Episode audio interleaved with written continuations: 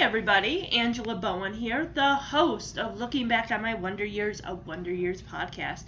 Well, it's been a bit since I've done a movie review. I know since, you know, December, but I thought it's January, it's a new year, it's cold out.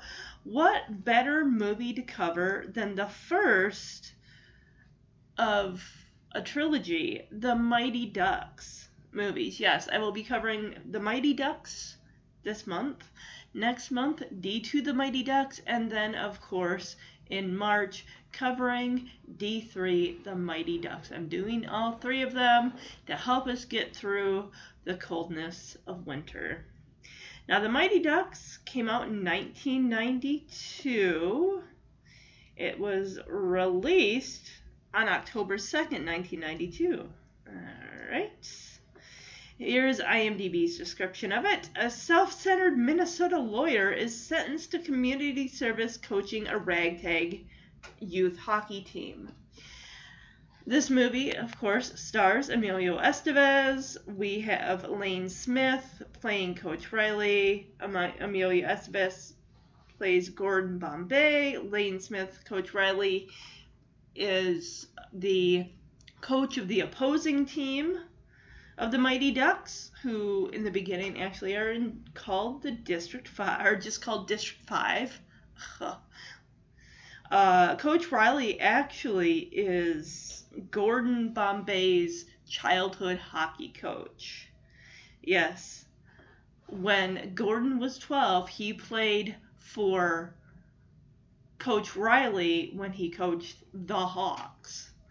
So, of course, tragically, Gordon's father was killed when he was about 12, and just having a lose he he cost he basically lost the game for the Hawks, and he just gave up hockey at the age of 12. He's, you know, I mean, I wouldn't want to do it either, especially with a coach like Riley.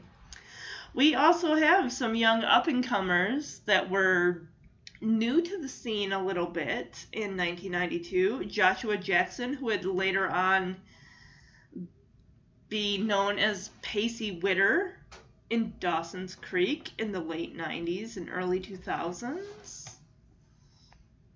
And honestly, aside from um, Emilio Estevez, really the other big name here is going to be Joshua Jackson. You do have Elden Henson, who plays Fulton Reed. He was in uh, a few things in the late 90s. Uh, She's All That with Freddie Prinze Jr. and Rebecca uh, Leigh Cook. Then you also had in the early 2000s, uh, you had The Butterfly Effect and some other things. Shaun Weiss, if that's his name, was in the movie Heavyweights, which was also in the early 90s. Garrett Ratliff Henson, who actually is a brother or half brother of Elden, was in the movie Casper, and um, that's pretty much it for him. Also, Aaron Schwartz, who plays Carp, was also in Heavyweights. We have J.D. Daniels, who plays uh, Peter. He's the kid with the backwards hat and the leather jacket. Uh, most notably, if you guys are a fan of Full House, you will know that he played Charles in the Silence is Not Golden episode from season six. I haven't covered that on the Oh Mylanta Holy Chalupas podcast, but I do plan to cover that during the serious episode segment. Of course, my favorite, you'd think it'd be Charlie. It's not Charlie.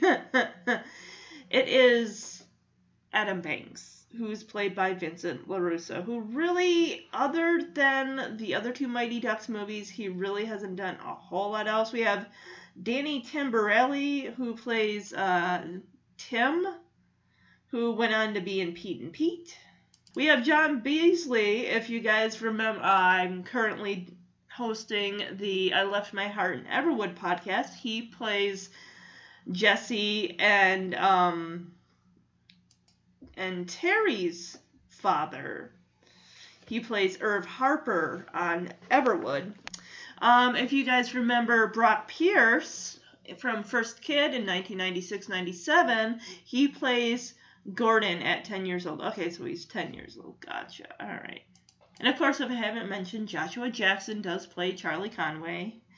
All these kids, honestly, are kind of underdogs in the beginning. We have a character here who plays a principal in the Mighty Ducks. However, she uh, supposedly does appear as a teacher at Eden Hall Academy in the uh, D3 sequel, which I'm like, I thought that. Now, the only movie out of these three that I ever saw in the theater, you'd think it'd be the first one. No, it was actually the second movie I saw in the theater. The first movie I saw because my aunt had gotten it for her kids, so that's how I had first seen it. Although I'd probably seen all the trailers, previews on the television. This was just one of many sports kids movies of the 90s. I mean, you had The Sandlot, you had The Big Green, you had Rookie of the Year. So, uh, Angels in the Outfield, Little Giants. Um, cool Runnings really isn't a children's movie, but um, Little Big League, there's another one. This was just just the start of these and they're all basically underdog sports kids stories where you're always rooting for them. So, all right, this movie was directed by Stephen Herek, writer Steven Brill. It currently holds a 6.5 out of 10 on IMDb out of 54,750 there actually is a Mighty Ducks podcast out there on iTunes. I've listened to it. It's called Quack Attack. They actually go through a lot of like not just the movies but other details you know the movie score and um, they interview people that worked not just the actors and stuff but people who worked behind the scenes you know the, the ones that were coaching the kids on how to skate and you know, getting all the details correct and all of that. Um, you know, there has been talk about with all these reboots going on. Um, the Sandlot was one that's kind of been kicking around that there's going to be a television reboot. Uh, the same thing supposedly with Mighty Ducks. I haven't heard anything, but if you guys are looking for a Mighty Ducks podcast, get all your Mighty Ducks and possibly Mighty Ducks TV show, not that cartoon, but a possible upcoming TV show and you want to find out your info, you want to get the info, you go listen to Quack Attack on on iTunes or Apple Podcasts because it's still currently going. It's it's really good. The people that the guys that run it do a very good job. Looks like all these boys were nominated for the outstanding uh, outstanding young ensemble cast in a motion picture.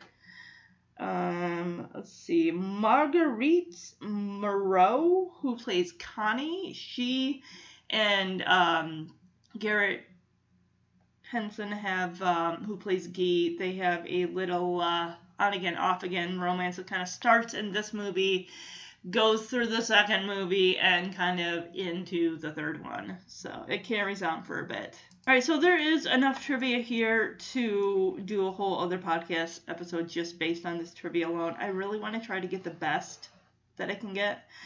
Charlie Sheen was offered the role of Gordon Bombay, but turned it down, and later on, his brother Emilio Estevez took the role. I honestly, I remember Emilio Estevez from the Breakfast Club, most notably, would have been my reference for him. Well, I didn't actually see The Breakfast Club before I saw The Mighty Ducks, but this probably that probably would have been the most notable thing in my mind that he had done. Jake Gyllenhaal, who was unknown at the time, auditioned for the role of Charlie Conway, but his parents wouldn't let him do the movie, so the producers ended up casting Joshua Jackson. Can you imagine how different this movie might have been if Jake Gyllenhaal? God, I cannot talk. It's like going on 10 o'clock at night. anyway, um, can you imagine if it had been Jake Gyllenhaal as Charlie Conway instead of Joshua Jackson? I don't think that would have made a difference if, um, with him getting the role of uh, Pacey in Dawson's Creek, but it's just it's interesting because we see these actors embody these characters, and the idea of anyone else trying to slip into the role and take it over just doesn't seem to really gel. Some of the young actors who claimed, of course they did.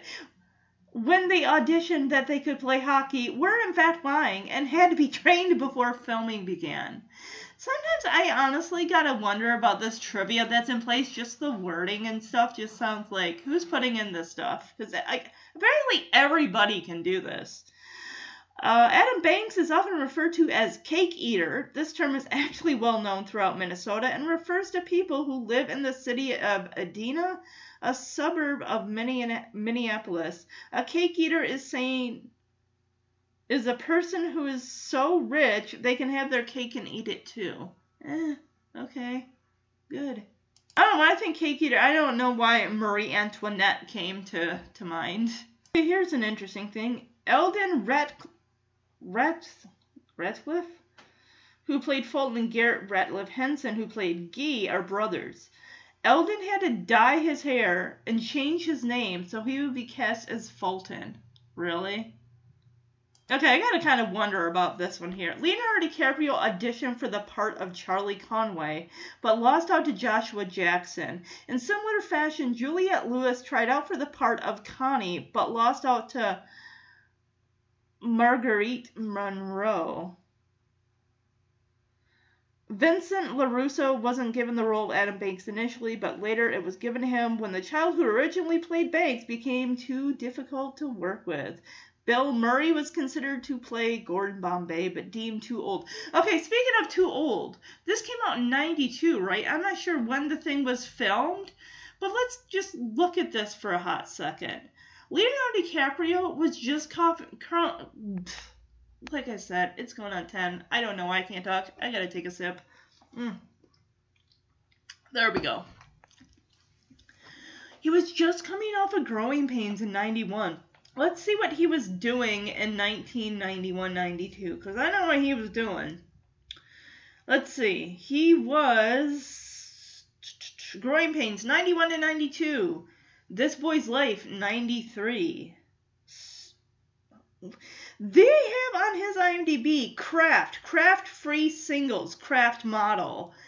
You put a commercial in his IMDb. Who did that? That wasn't him doing that. Uh, What's Eating Gilbert Grape, 93. So it's like already by that time, Leo was almost 20 years old. Let's look at Joshua Jackson and see how old he was. Oh, hold on a second.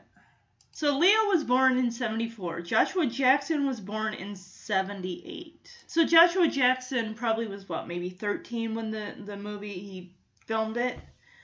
uh, Leo would have been 17, 18. He already is just like, eh, I don't know. I mean, he was already playing, Leo was playing tough, like, um, on Growing Pains, a homeless youth. And then he went on to This Boy's Life, where he was getting even grittier. And later on, he'd, he'd play a mentally challenged person and then a drug addict and Basketball Diaries and all that stuff. So I can't. I, was, I couldn't have seen him doing that. All right, this is going to be the last piece of trivia, and I'm going to get to the movie because I want to get to the movie. Um, wow, this could have taken a darker turn, guys. The original premise of Mighty Ducks was much darker with very little comedy about an ex NHL player turned alcoholic. Well, I mean, Gordon does drink in the beginning of the movie, but I don't think he's an alcoholic. Anyway, who seeks revenge on his old coach by coaching opposite him. The main idea stayed with Disney when Disney bought the rights to the movie.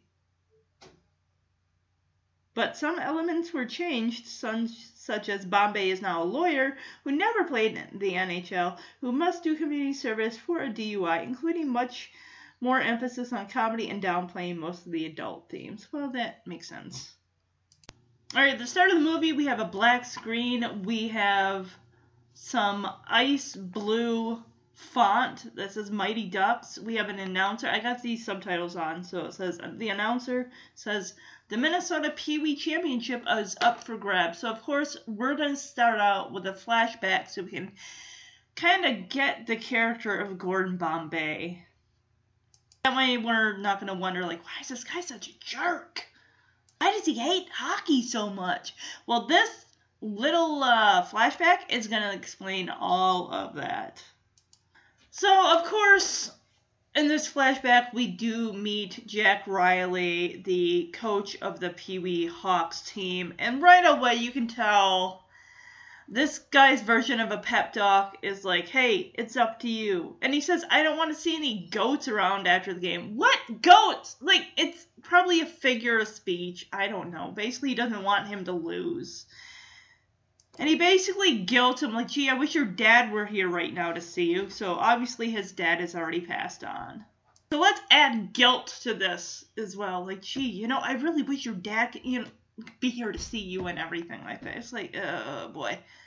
So his version of a pep talk is to just make you feel like it's going to be the end of the world if you lose for this team. If th- you lose, it's over for all of us. So he basically lets Gordon know, you missed this shot. You're not just letting me down, you're letting down your whole team. And let me tell you guys, if this were high school and that kid missed a shot, his team and this were like the championship, what's to say his teammates are gonna take him out back and just beat the shit out of him? But we can see definitely Jack Riley does not he should not be around kids. He shouldn't be coaching them, shouldn't be around them. He's verbally abusive. I would be suing him if this were my kid and you were talking to him that way. Like as far as I'm concerned, you don't need to be having this one-on-one conversation with him. He knows what he's supposed to do. So, of course, with the weight of the world on this boy's shoulders, he starts off for this penalty shot, and of course, what happens is, yeah, it hit like the the rim of the go- the goal post or something, and man, the goalie's got this weird like, it doesn't. I mean, I get it. Like this was probably back in like the late '70s or early '80s. The mask the goalie is wearing looks like something that a person in a hospital would wear if their face was completely covered except for their mouth. It's frightening. And the thing is, they draw this scene out like no tomorrow. They got to get every single kid in there that's on the District 5 slash Mighty Ducks team. They got to get every single actor credited and that's what's drawing it out because it keeps fading into this flashback, fading back out, putting kids' names up on the screen, pulling back into the flashback, pulling back out. It's like, can we move on from this? We get it. He blew the shot. It sucks. He feels horrible because he's just, once he misses that shot, boom, he goes down, he hits that ice. He is just, oh my god, that poor boy. And that was the moment that Gordon Bombay walked away from hockey. I bet that kid was really sullen and angry for a very. He's only 10 years old. He's not even actually a teenager yet. And he's lost his dad. This kid's got some angsty years ahead of him. Luckily, he's got Hans, the skate sharpening old man, to like be a mentor to him. Which we'll meet. We'll meet Hans later on. Hans is like Gordon's Mr. Feeney. So now we cut to what, maybe 15 years later, and he's a lawyer, and he's defending some slime ball. He's defending the bad guys against this poor lady who's on the stand. I don't know what this is about, but he's supposed to be like some hot shot lawyer now. Like he was like such a hot shot hockey player before he, you know, fouled up at the end there and then walked away from that. And you just you cut to these senior citizens, this whole uh, these benches of these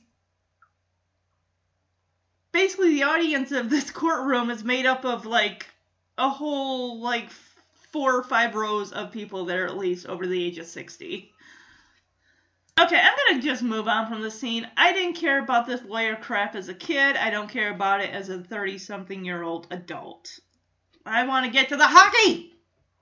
Basically, to sum it up, he's a defense lawyer who defends goons and criminals against the poor innocent people. So he defends the bad guys, basically, is what I'm saying. Not only does this guy score in the courtroom with his cases, he scores with whoever he can get apparently. Of course, this is the first reference we get to hockey that Gordon hates it because somebody dropped off some tickets to the North Stars game. He's like, ew, hockey? Forget that. How many times he'll say, I'm a lawyer, not a hockey player? Gordon's gonna go out and celebrate. It's snowy outside. It's icky. He's drinking and driving, was of course even back in 1992, and as of today in 2020, is still against the law. He's speeding. A cop just happens to spot him, pulls him over. Gordon's. Do- which is kind of funny now because now he's got to go back to court, not as a lawyer, but having someone defend him against his DUI charges. Long story short, Ducksworth, who is his boss and a judge who Gordon works for, says, Look, you're overworked. I get it. I love that you win cases for me. That's amazing. But you need to step back and re examine your life because you are headed down a very, very, very dark path because you just got a DUI. I can't have one of my lawyers getting a DUI. That doesn't make my company look good. So, what I'm going to do is I'm going to have you do a little community service in the form of coaching a Pee Wee hockey team. And we all know Gordon hates hockey because he's like, I'm a lawyer, not a hockey player. I hate hockey. I hate kids. Mm. And guys, if it sounds like I'm rushing through the movie, I'm not. I just I want to get past the stuff. I want to get to the hockey rink. I want to get to District Five slash Mighty Ducks. I want to get to the kids. I want to get to the good stuff. I didn't care about this poop when I was like 10 years old. I don't care about it now. And I don't think you guys do either you guys want to watch stuff about lawyers, you'll go watch The Good Wife or Law and Order or whatever they got on nowadays. It's all about lawyers. Right now, it's all about like doctor shows still, like The Good Doctor and uh, Grey's Anatomy, which I never watched. Oh, Gordon also, since he can't drive, has a driver named Lewis, who apparently has some hearing loss in one ear. All right, now we're meeting some of the kids. We got Carp, who is climbing out of a garbage bin getting something. Oh, A. Averman calls him Dumpster Dave. They all call each other by their last name most of the time. Banks, Conway, Averman, Carp.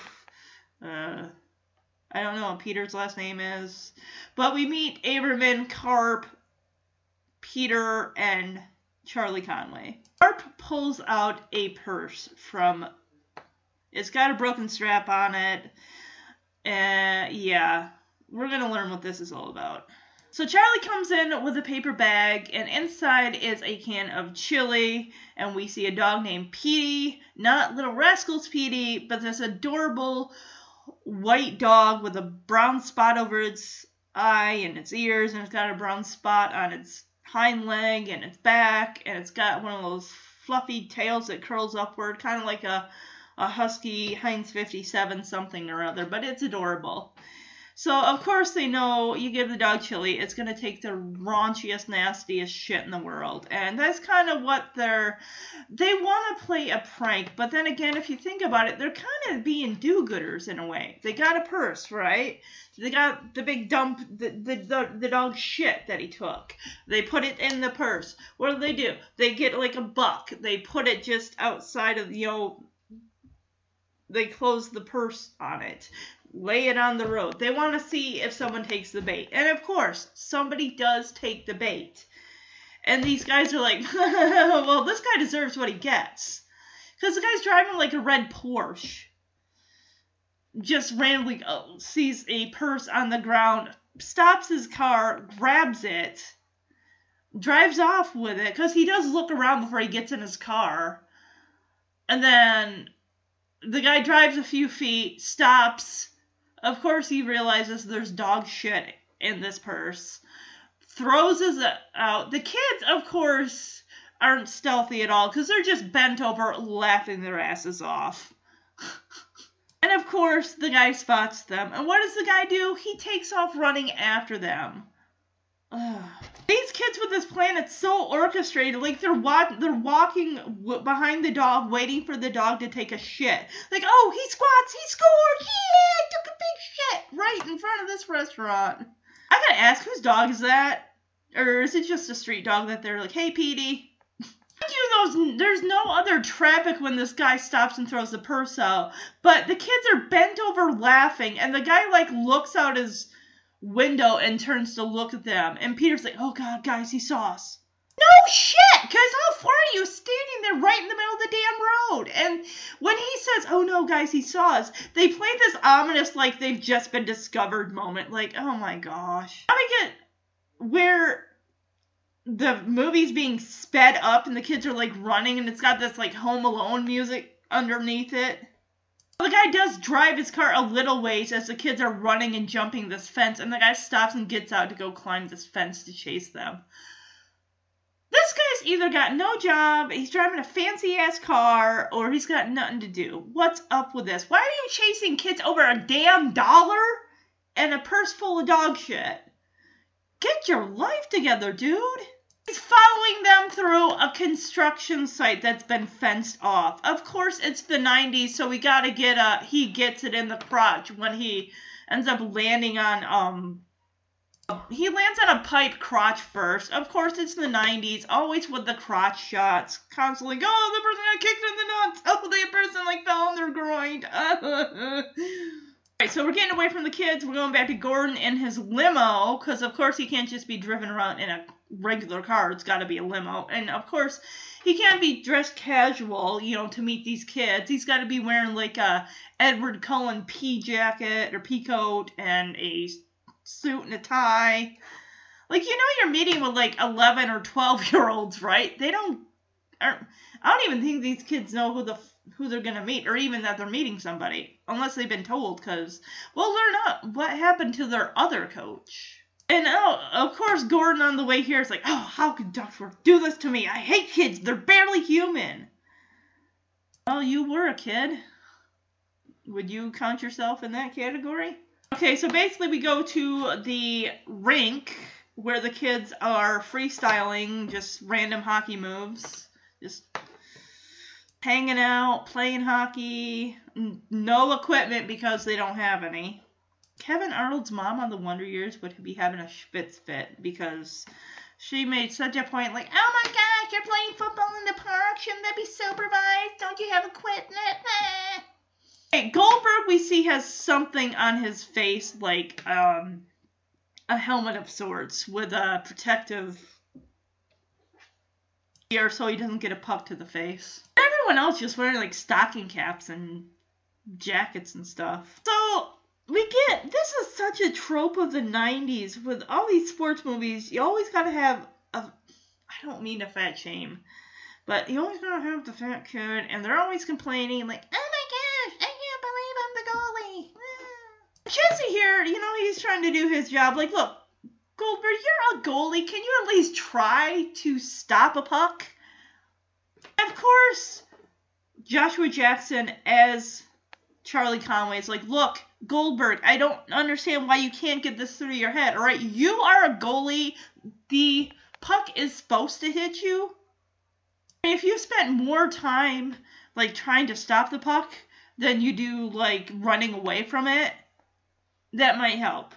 And one of the reasons I think that I wasn't really big on you know Charlie at least in the first movie is because his hair is just he does look semi feminine here. Just his hair is kind of long. It's over his ears and and everything. And it's just it's very very feminine like i mean at least in d2 his hair does he gets a haircut. In d3 his hair does take on a, a natural uh, curly effect.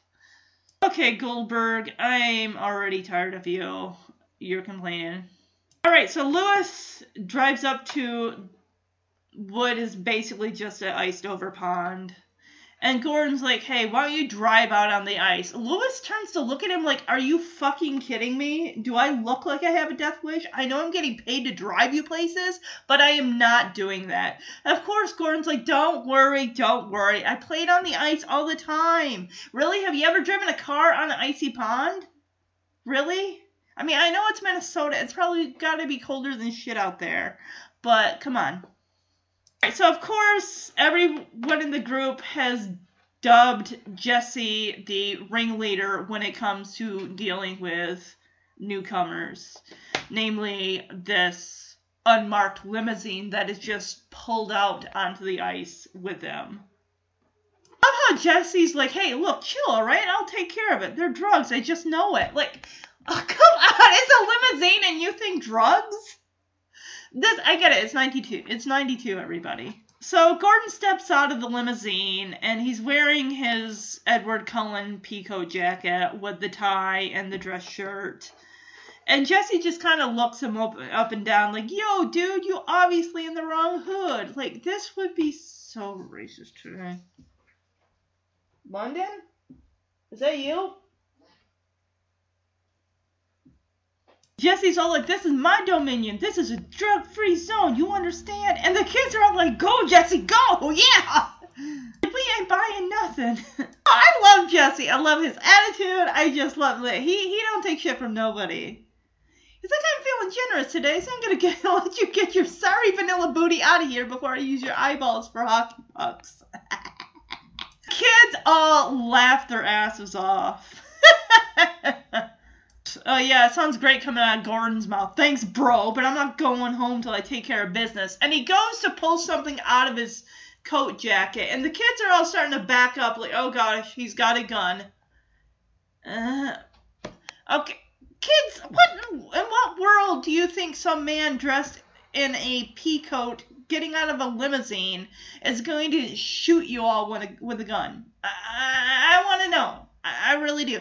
Not to mention, they could take him. I mean, there's like, what, 10 of them, and they all got hockey sticks? They could beat him down. I could see it. But no, he actually pulls out a roster list of their names and starts listing their names.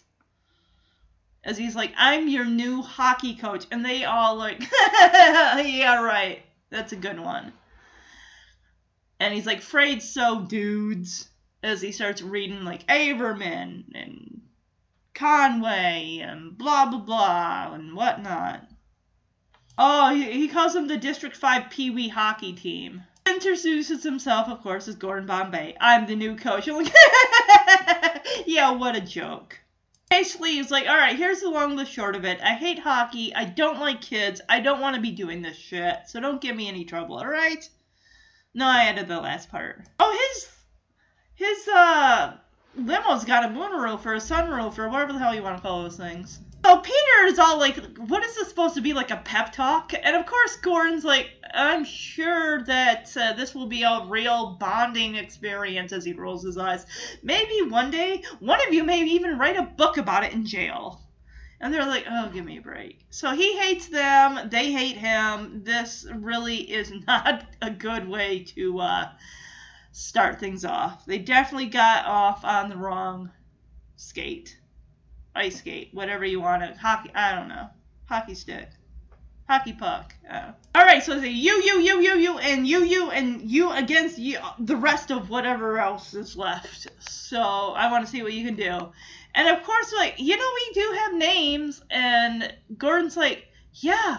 I bet they're nice names too. I don't give a shit. Just go do what I told you to do. I will, in the meantime, be in my office. Bye. Of course, Averman's like, we really suck. And of course, Gordon's like, yeah, I'll decide who sucks around here. And of course, the kids go for a scrimmage. They all fall down. They got no real strategy of any kind. And Gordon's like, "Oh, you guys really fucking suck. Oh God, is gonna take a miracle." Uh, I just see a couple girls or whoever randomly on a just a bench. What in the on the ice pond? There's a bench there, or maybe maybe by that tree. And they're just hanging out watching these kids play. Actually, now that I think about it, they look like they're not kids. Those are like either teenagers or just some random parents that showed up. I see a couple people walking on what might be a sidewalk. This is a park. I don't know. Yeah, these kids are fucking horrible. They all fall on the ground. Like you guys are District Five. You've been in actual games, like in actual ice rinks, right? I'm sure they suck there too. That's why they never win any games. Okay, Averman, why don't you stop flapping your yap with the commentary and get out there and actually do some stuff? Connie, of course, wants to give Gordon the long and the short of the history of the District 5. So apparently their record is they're 0 and 9, and one time they came pretty close because they only lost by 5, and they almost scored a goal. Ugh, great. As Gordon just rolls his eyes like, ay, ay, ay. So the kids all kind of come up like, all right, coach, what do you want us to do now? So Gordon's like, well, what did your old coach have you do? And Charlie's like, well, he just pretty much yelled a lot. And uh, Peter's like, yeah, that's how he hurt his arm. Or no, T- uh, Terry says that's how he hurt his arm. And Gordon's like, his arm? And Peter, of course, does the imitation, like, you little bastard, you don't skate and you don't blah, blah, blah. And he's, and then he keels over and he has a heart attack and dies. So I don't know how long these kids have been without a coach. of course, before he goes back into his quote unquote office slash limo, he's like, oh, if you need anything, fax me. Because it's 1992 when people fax stuff to each other. No email, it did not exist. The internet was just a not even a blip on the radar just yet. But uh, yeah. He thinks he's being cute. fax me. I'm going to go in my office slash limo and hang out. Of course, Averman's all like, look, Connie, where do they find these coaches anyway? I mean, we're impressionable kids, right? Don't they need, like, qualifications? Can we check his qualifications? And Connie's just like, Averman, get the fuck away from me, you weirdo. My gosh, the setup in Gordon's limo slash office. He's got his white coffee pot. He's got his.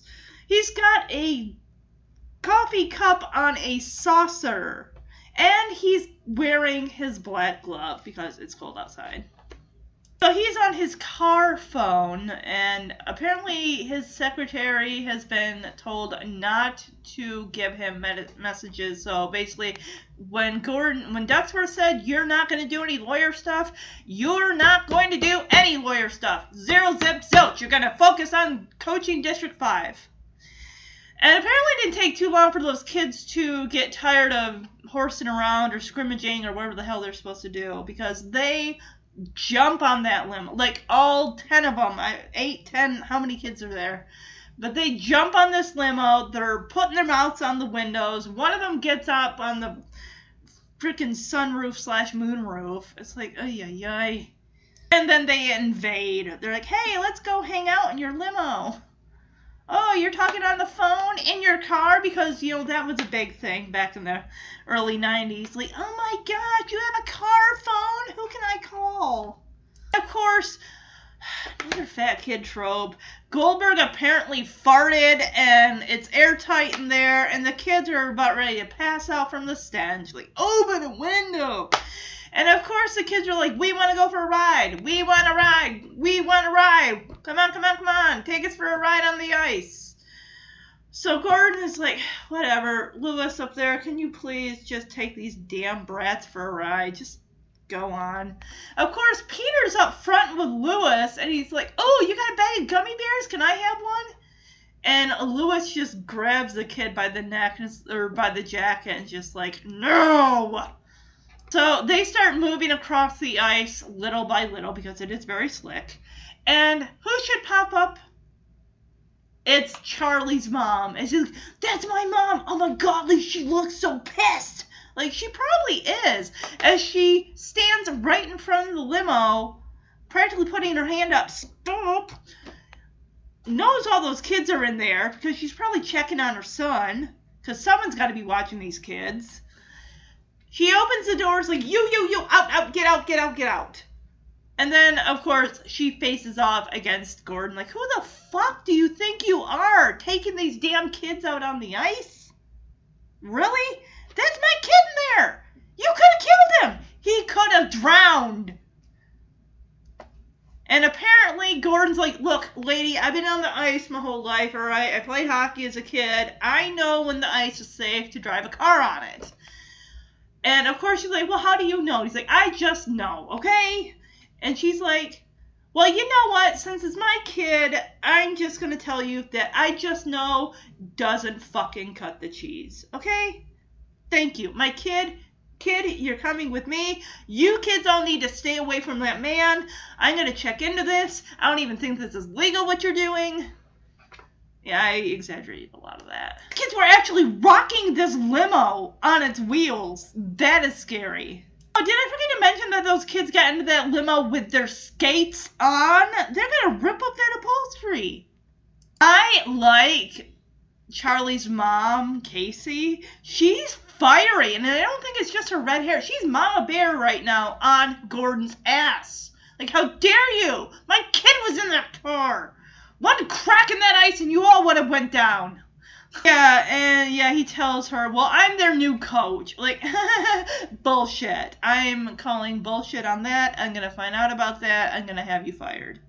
And he's probably like, "Well, you know what? It's actually community service, so you can't fire me. Sorry." Someone's got to watch these kids. They can't not be without a coach, right? Love how when Casey walks past Lewis, who's got Peter like upside down, trying to shake him down, get that candy out of his mouth. Like, give me that candy! All of it! Ah!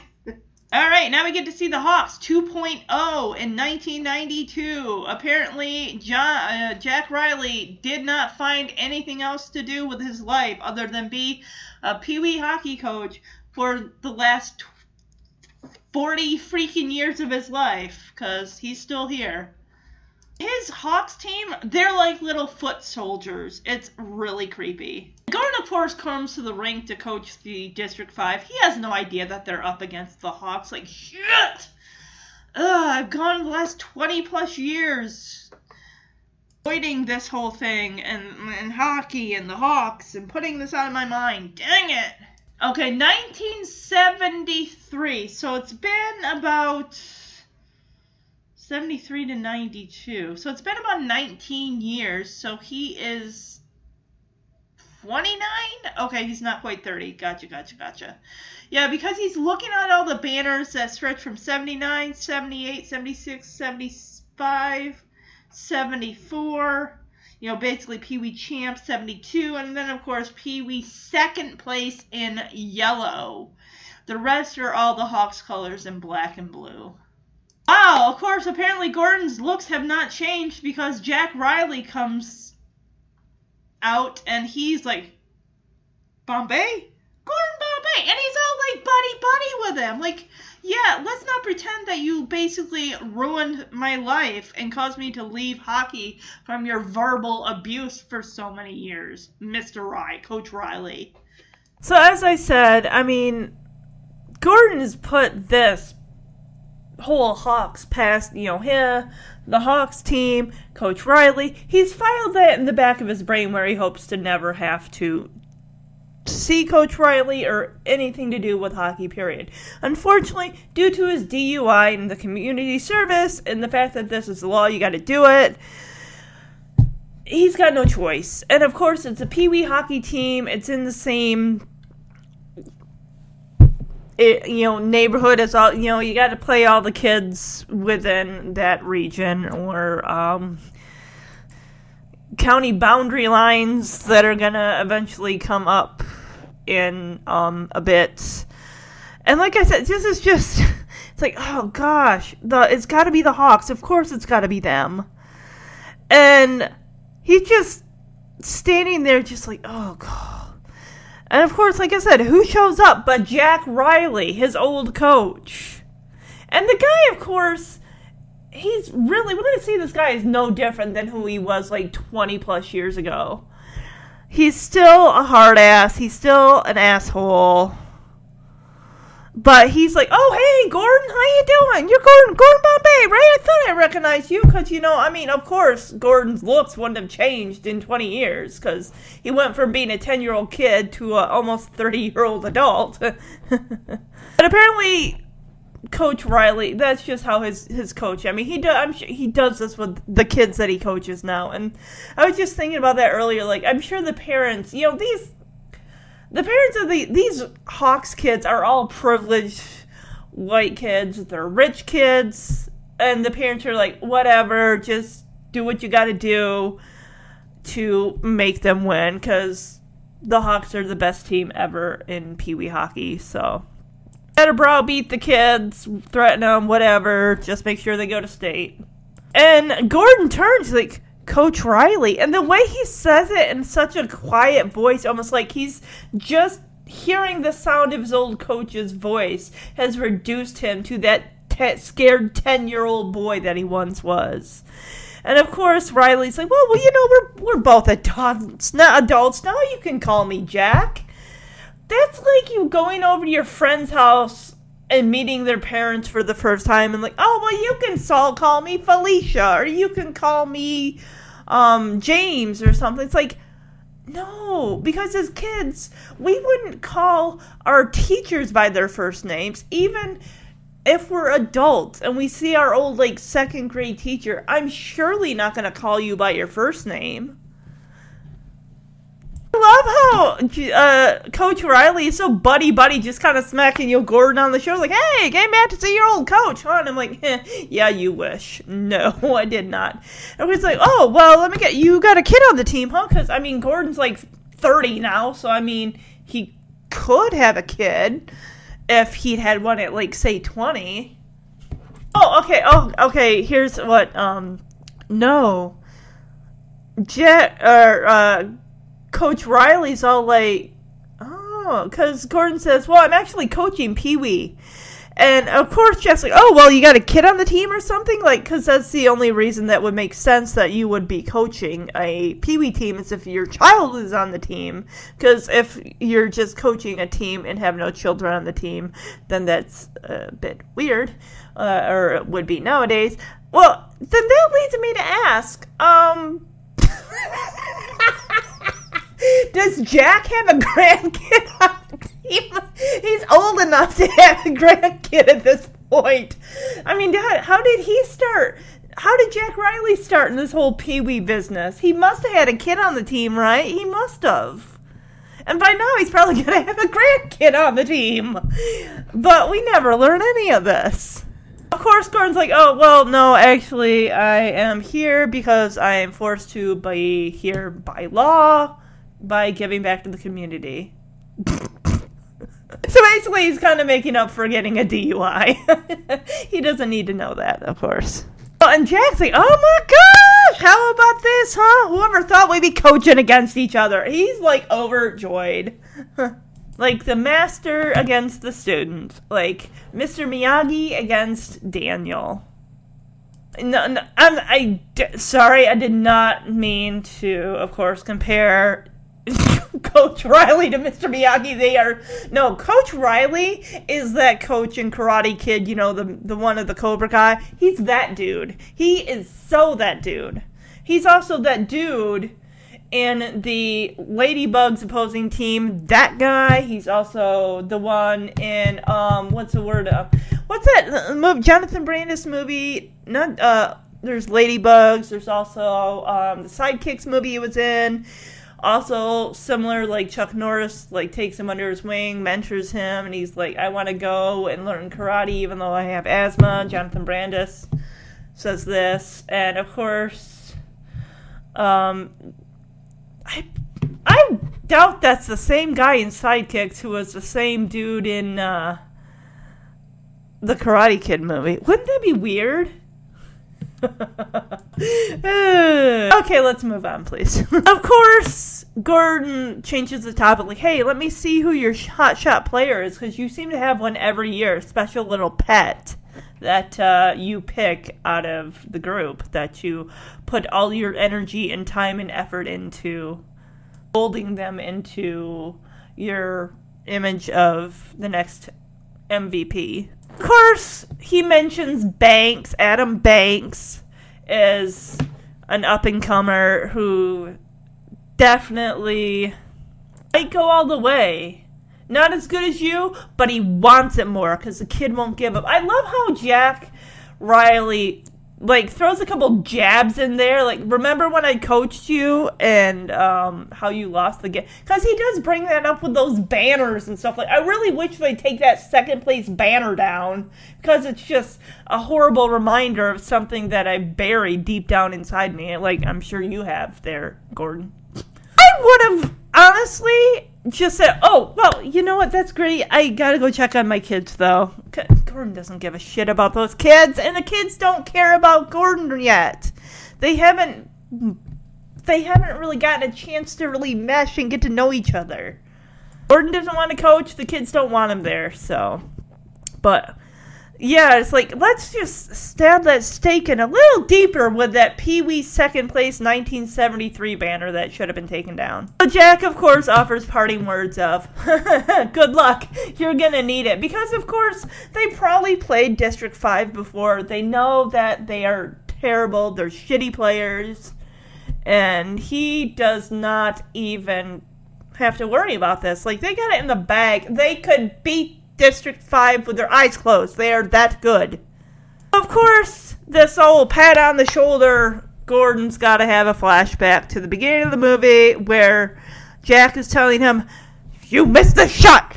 You're not just letting me down, you're letting your whole team down too! I won't be responsible for what happens to you if you do lose. Of course, we see Jack firing up those kids. How the hell old is that one in the back? That kid is fucking 18 years old, and these others are like 11 or 12. This is frightening. Oh, we got a little ginger boy in there. That's adorable. Win, win, win, win, win, win, win. Gordon's like, okay, uh, come on, kids, let's all gather around here, guys. Come on, come on, come on. Win, win, win. Like, win? We don't do that. Win?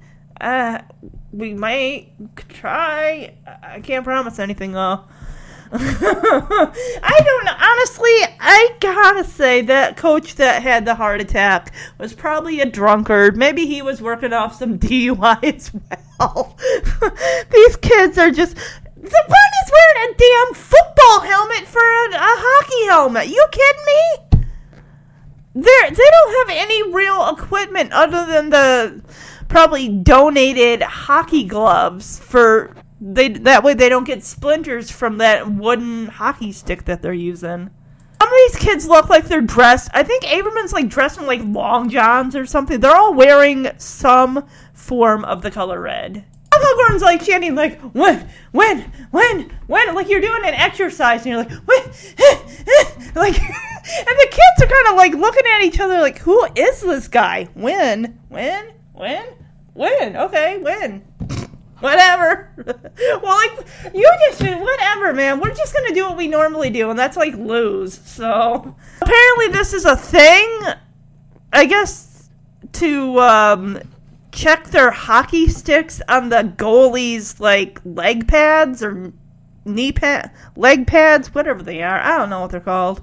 I guys, I'm gonna be upfront. You probably already guessed this by the fact that I don't know anything about hockey. I've seen some games. All I know is like the puck will eventually get into the net. Hopefully. I don't know blue line to blue line. I don't know like some of those other terms, checking and high sticking. I think something to do with what grabbing someone with your hockey stick by the skate and like yanking backwards. I don't know. But um yeah. Yeah, we see that the Hawks are definitely decked out. They got sponsors. They got they got money for like the best of the best, high rated. If the internet existed in the form that it does today, with the highest rated Pee Wee hockey gear, they would have the best. Now we go over to District 5, where I don't know what he's using. Maybe some rolled up magazines to use as like shin guards against his legs and everything. And you know, of course, the kids they're testing out their hockey what you know sticks against the um uh, Goldberg's legs, and one of them eventually like knocks him on his ass because he's just. They're hitting him in the ankles. The other kids on the Hawks team were hitting like a like at knee level or just below the knee. And they're all like getting him at the Goldberg at the oh look at this like with a he's wearing a Philadelphia hockey jersey Goldberg is with D and five, which is like you this giant black sharpie. Even the back of his jersey, which says Goldberg on it, is just written in black sharpie. Of course, Charlie had to go for the ankles, like deep dive, like smash right against him, like practically breaking his ankles because Goldberg goes down. All right, so we go to the stands here. We got Jesse and Terry's dad, played by the guy who plays Irv Harper on Everwood. We have, of course, Charlie's mom, Casey. We have a nameless boy wearing a camouflage bandana on his head and kind of an army surplus jacket. That we don't know his name yet. We eventually will get there at one point. Hold on a quick sec here. Okay, so we got a kid from the Hawks. I get that they put the ref puts the the puck down on the ice and it's two that are squaring off against each other. Why does District 5 have three kids? We got Guy, we got Jesse, we got Terry. And of course the Hawks kid has to make some racist remark like, what is this, the Oreo line? Like, go fuck yourself, you little shit.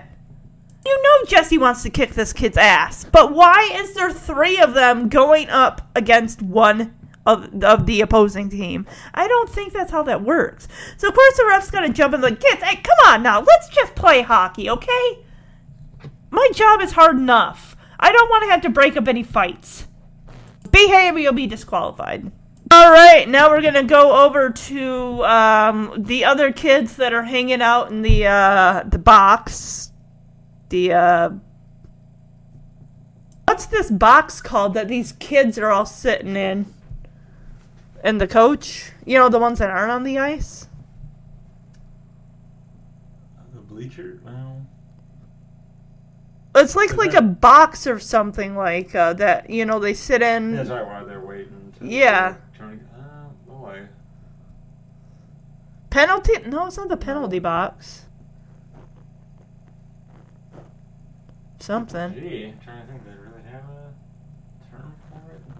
i'm sure they d- i don't know what it is see this kid's wearing a football helmet this kid's wearing what looks like an umpire's mask and i don't know what she's wearing back there with a peace sign but dang This kid looks like he's wearing long johns. They're uh yeah.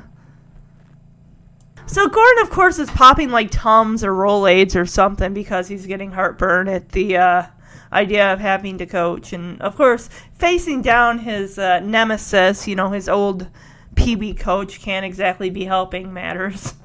Okay, I gotta be honest. Out of all these kids, the one I I really I don't like, like to the point where I almost hate him, is Averman. He's annoying as hell. I hate him. He's like, hey, better, better, swing, better, better. And Gordon finally jumps in, like, Averman, can you shut the fuck up? This is hockey. This isn't batting practice. I already have a, a headache and heartburn. You're not helping the situation. Oh, so Averman just continues, and, but replacing batter with goalie. So we got the face off with the Hawks, and Gee, what is wrong with this boy? Because the referee just puts the puck down, like, all right, kids, go do your thing. Boom.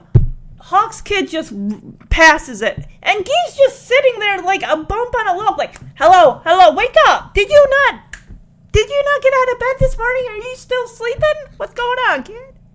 And of course, this McGill Hawk character here is going to give Guy a wake up call by knocking him on his ass, which he sorely needs because uh, he's still sleeping, apparently. Guy, wake up! Oh, this. Riley was right when he said, Good luck, you're to need it. Because uh, McGill, if this is the one uh, Hawks guy that takes that and runs with it, that puck, and as he does, He's not even touching the other the District 5 players and they're falling over. Like they're freaking domino pieces. And of course Goldberg is just a big giant puss puss because instead of defending the goal, he just ducks and covers like it's a tornado drill. Goldberg, seriously? That's why we needed Julie the Cat Gaffney in this movie. Where is Julie? She's still in Maine? She won't show up for at least another two years? okay, okay. They would call it sitting on the bench. Oh, yeah, sitting on the bench. That's what it's called. Thank you, dear. See, you're my f- hockey aficionado. You should be here. Yeah, but I hate the Mighty Ducks. I'm sure you do. Well, I can definitely tell the Gingers family because we got a couple Gingers popping up in the stands there on the Hawks side. Yeah! That didn't take any effort. Like I said, the, the, the Hawks could beat them with their eyes closed. Yes, I am being a bit harsh on District 5 because right now they're District 5. Eventually they will be the Mighty Ducks and then I can start rooting for them. But for right now, these kids don't care. They're not even trying. Mentally, they're still home in bed sleeping like Gee.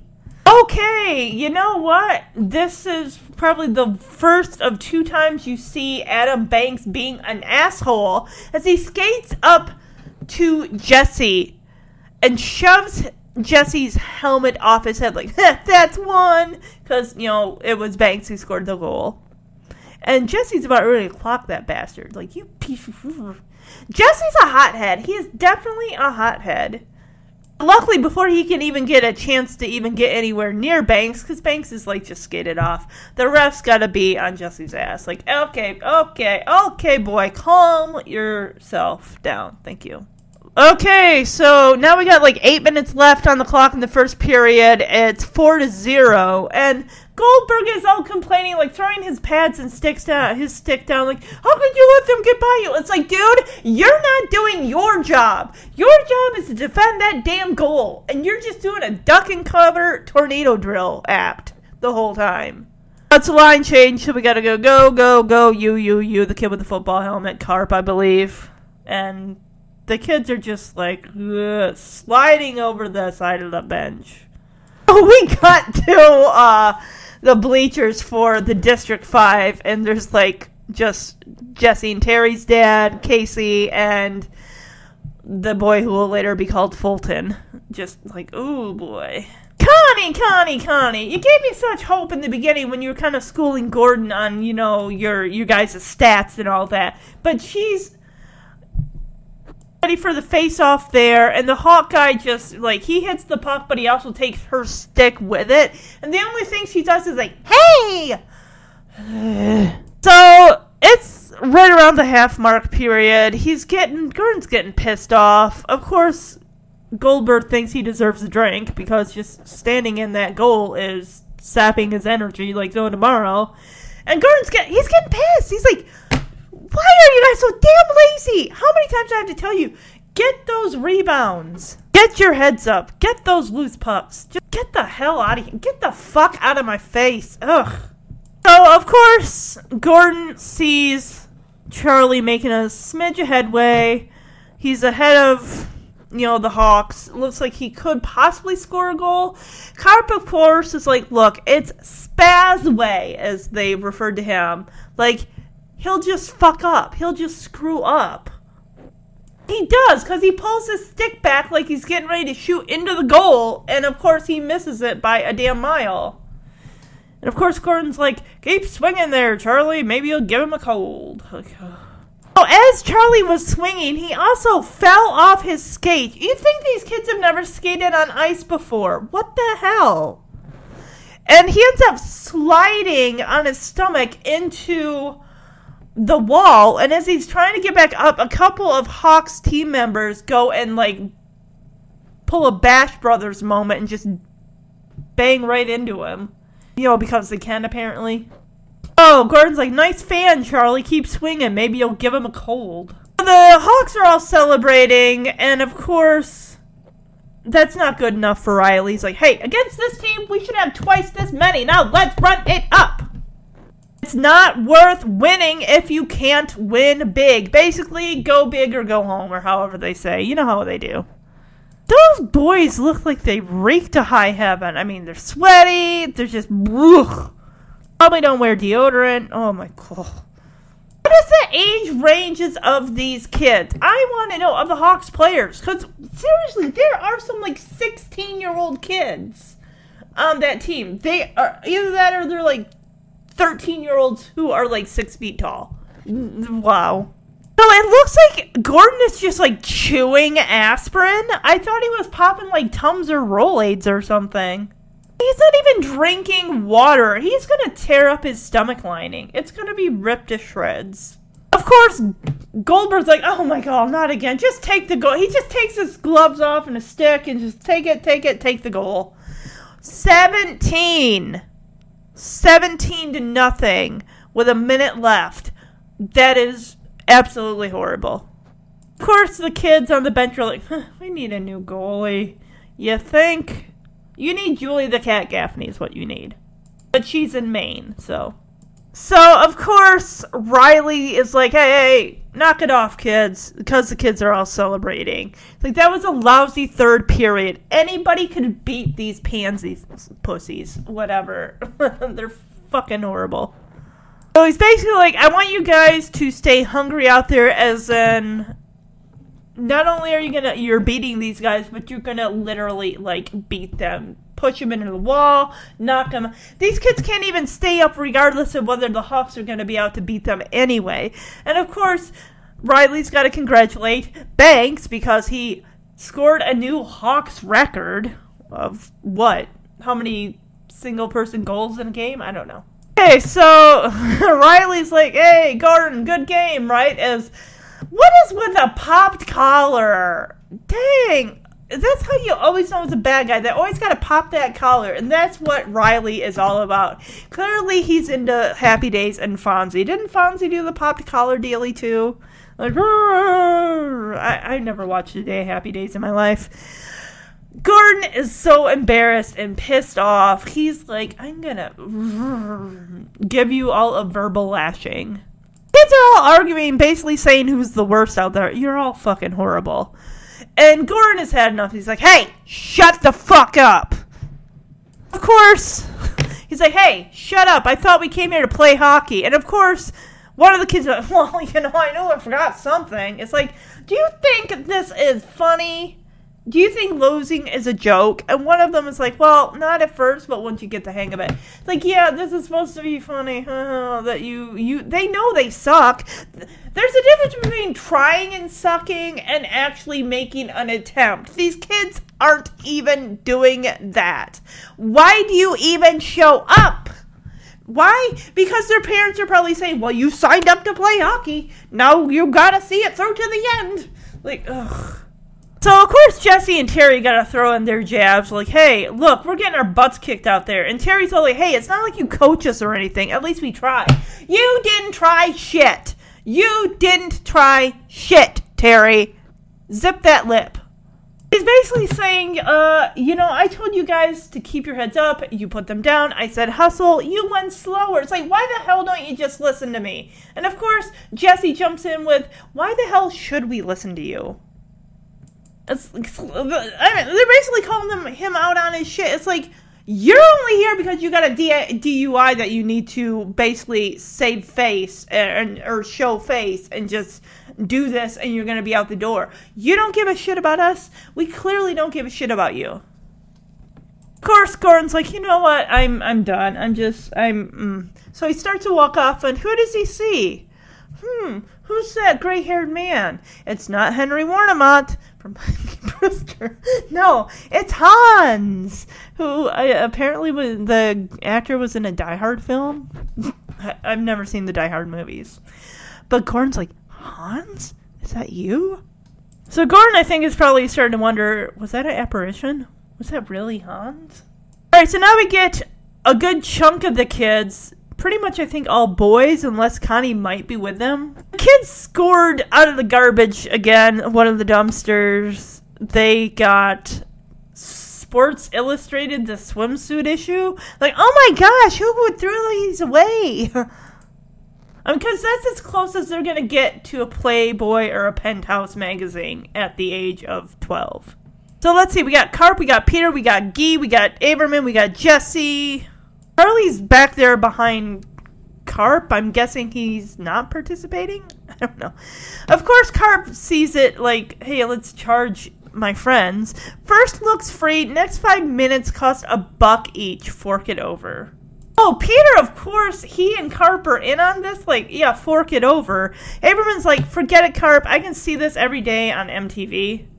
Yeah, although the uh, Aerosmith video or um, other videos with women in stream bikinis or torn t-shirts, washing cars, stuff like that. Of course. Peter's like, "Hey, this one's from Minneapolis. Hey, Guy, look, it's your mom." Of course, because they're guys, they feel they get, Hey, that's your mom. of course, all the guys gang up on Peter and like, "Hey, let's give him a wedgie." that was Jesse's suggestion. Of course, in an alley, now they're all met by the Hawks, who are all on rollerblades because their parents are rich, rich as fuck, basically. I mean, they even got Hawks, like, winter wear. They got the jackets, which I had a cousin, or maybe a couple cousins, that were into those starter jackets in, like, the early to mid 90s those things were expensive as fuck. I didn't watch sports teams, but uh, no, these Disney sports movies were the closest. These were my sports teams. These underdog kids were my sports teams.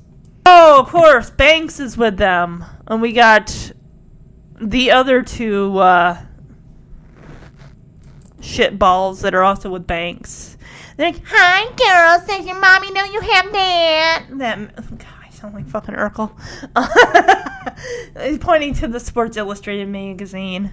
There's three Hawks kids, and there's like one, two, three, four, five, six, or more of the District 5 kids.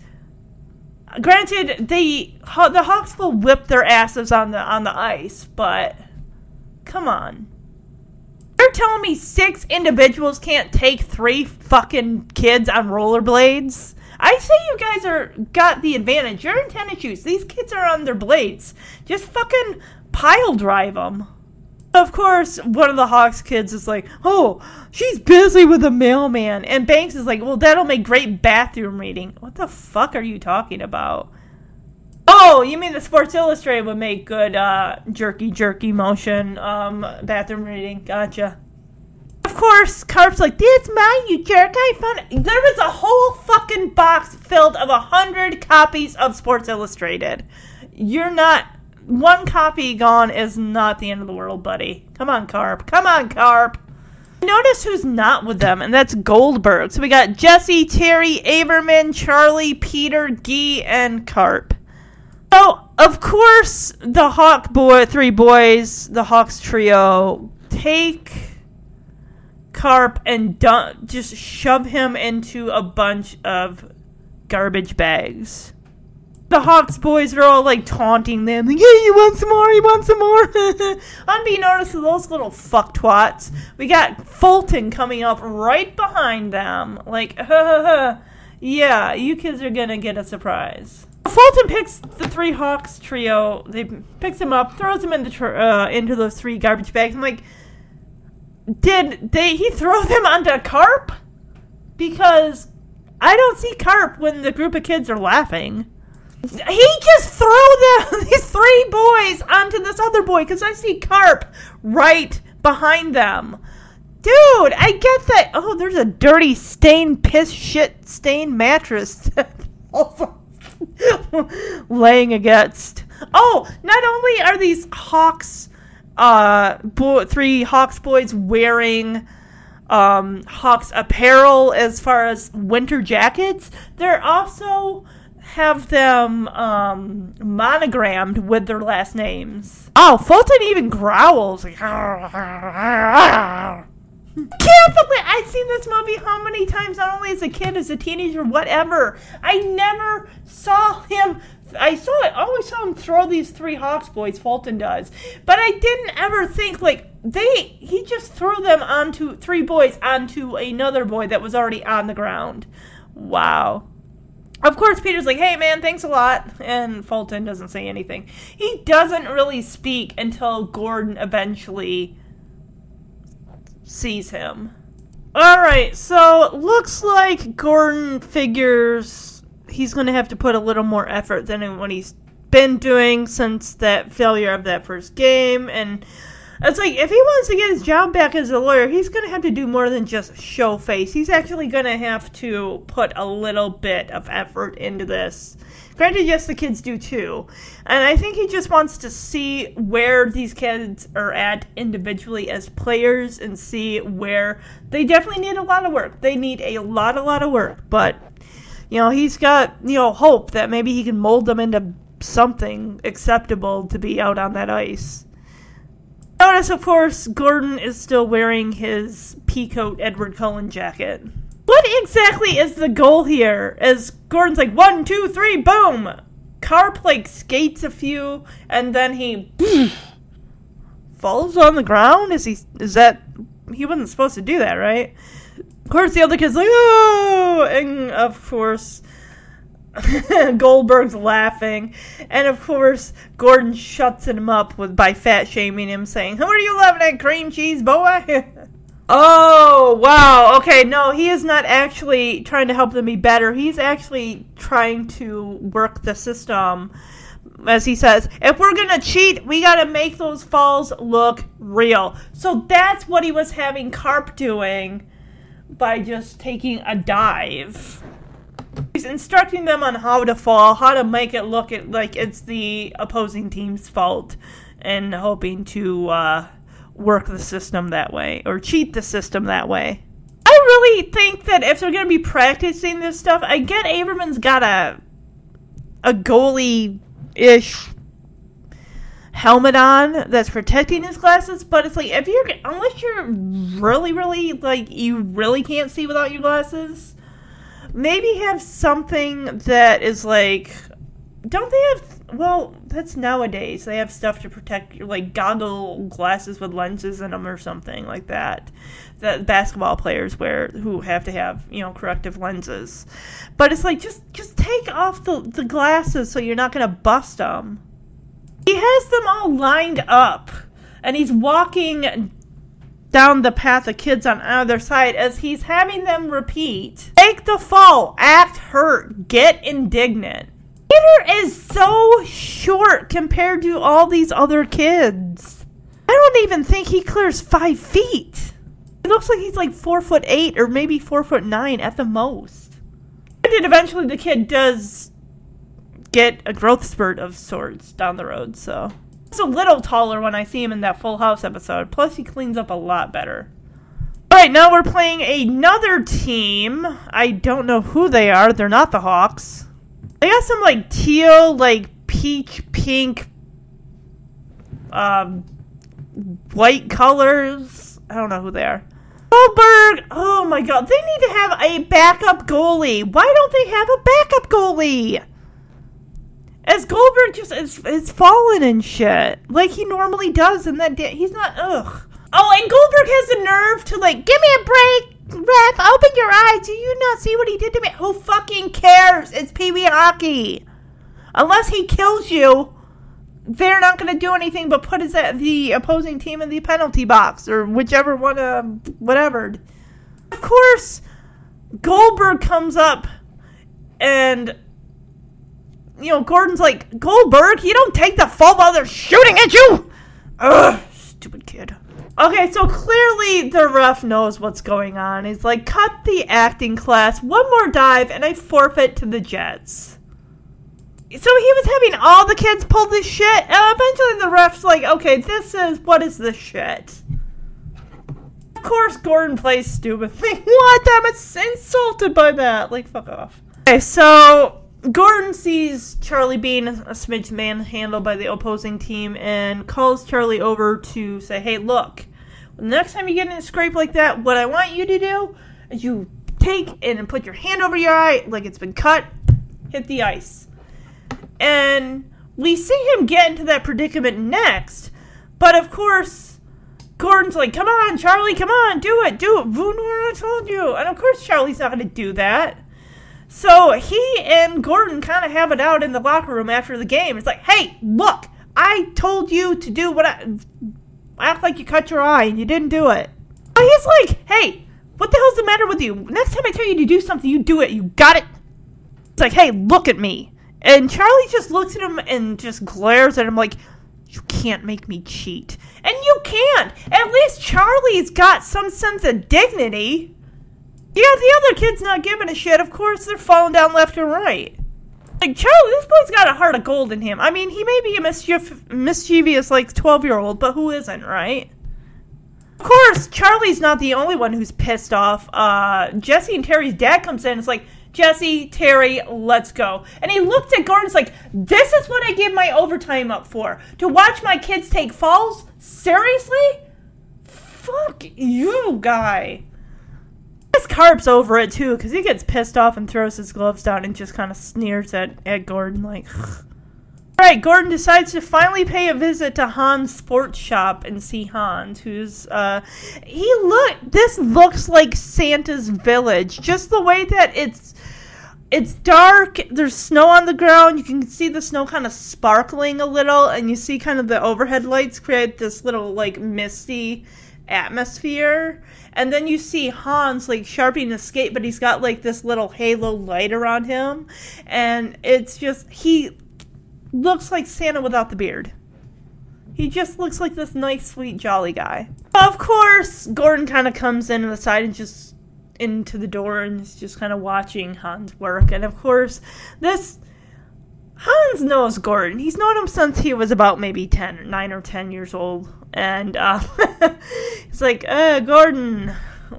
Basically, this is something that Gordon used to do through the back door late at night. He'd just come and watch Hans kind of sharpen skates and stuff. Like, it was kind of like a therapeutic, you know, soothing type of thing. Just. Really, Gordon would want, spend hours just watching Hans, like, sharpen skates.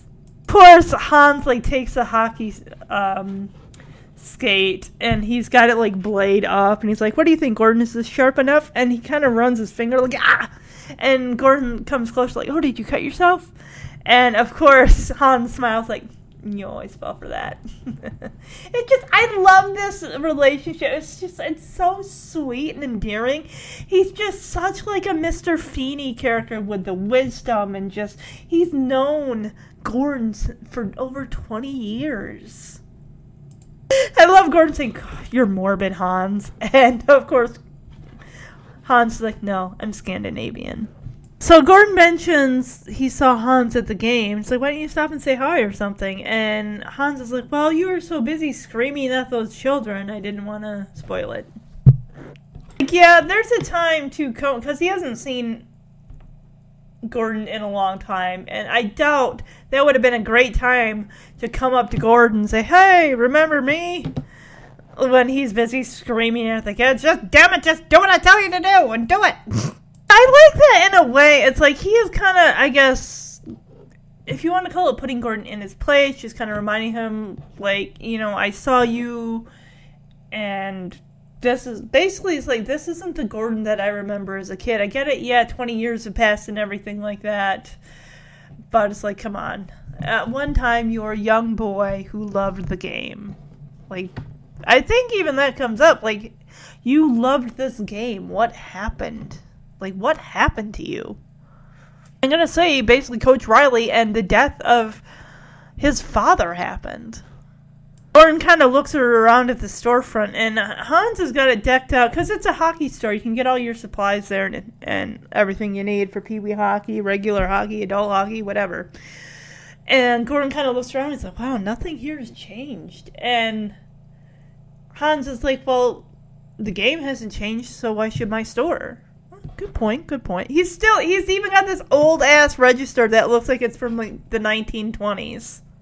So Hans, of course, he's probably been away for a bit and he's like, Oh well, I heard a rumor that you became a doctor. And Gordon's like, No, it was a lawyer. And Hans is like, Oh, I'm sure you enjoyed that. And Gordon's like, Yeah, well, you know, I hardly ever lose a case.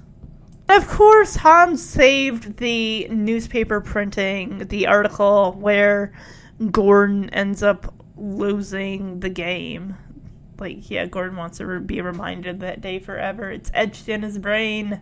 The article says hawks championship string ends. Hawks gordon bombay misses penalty shot in overtime.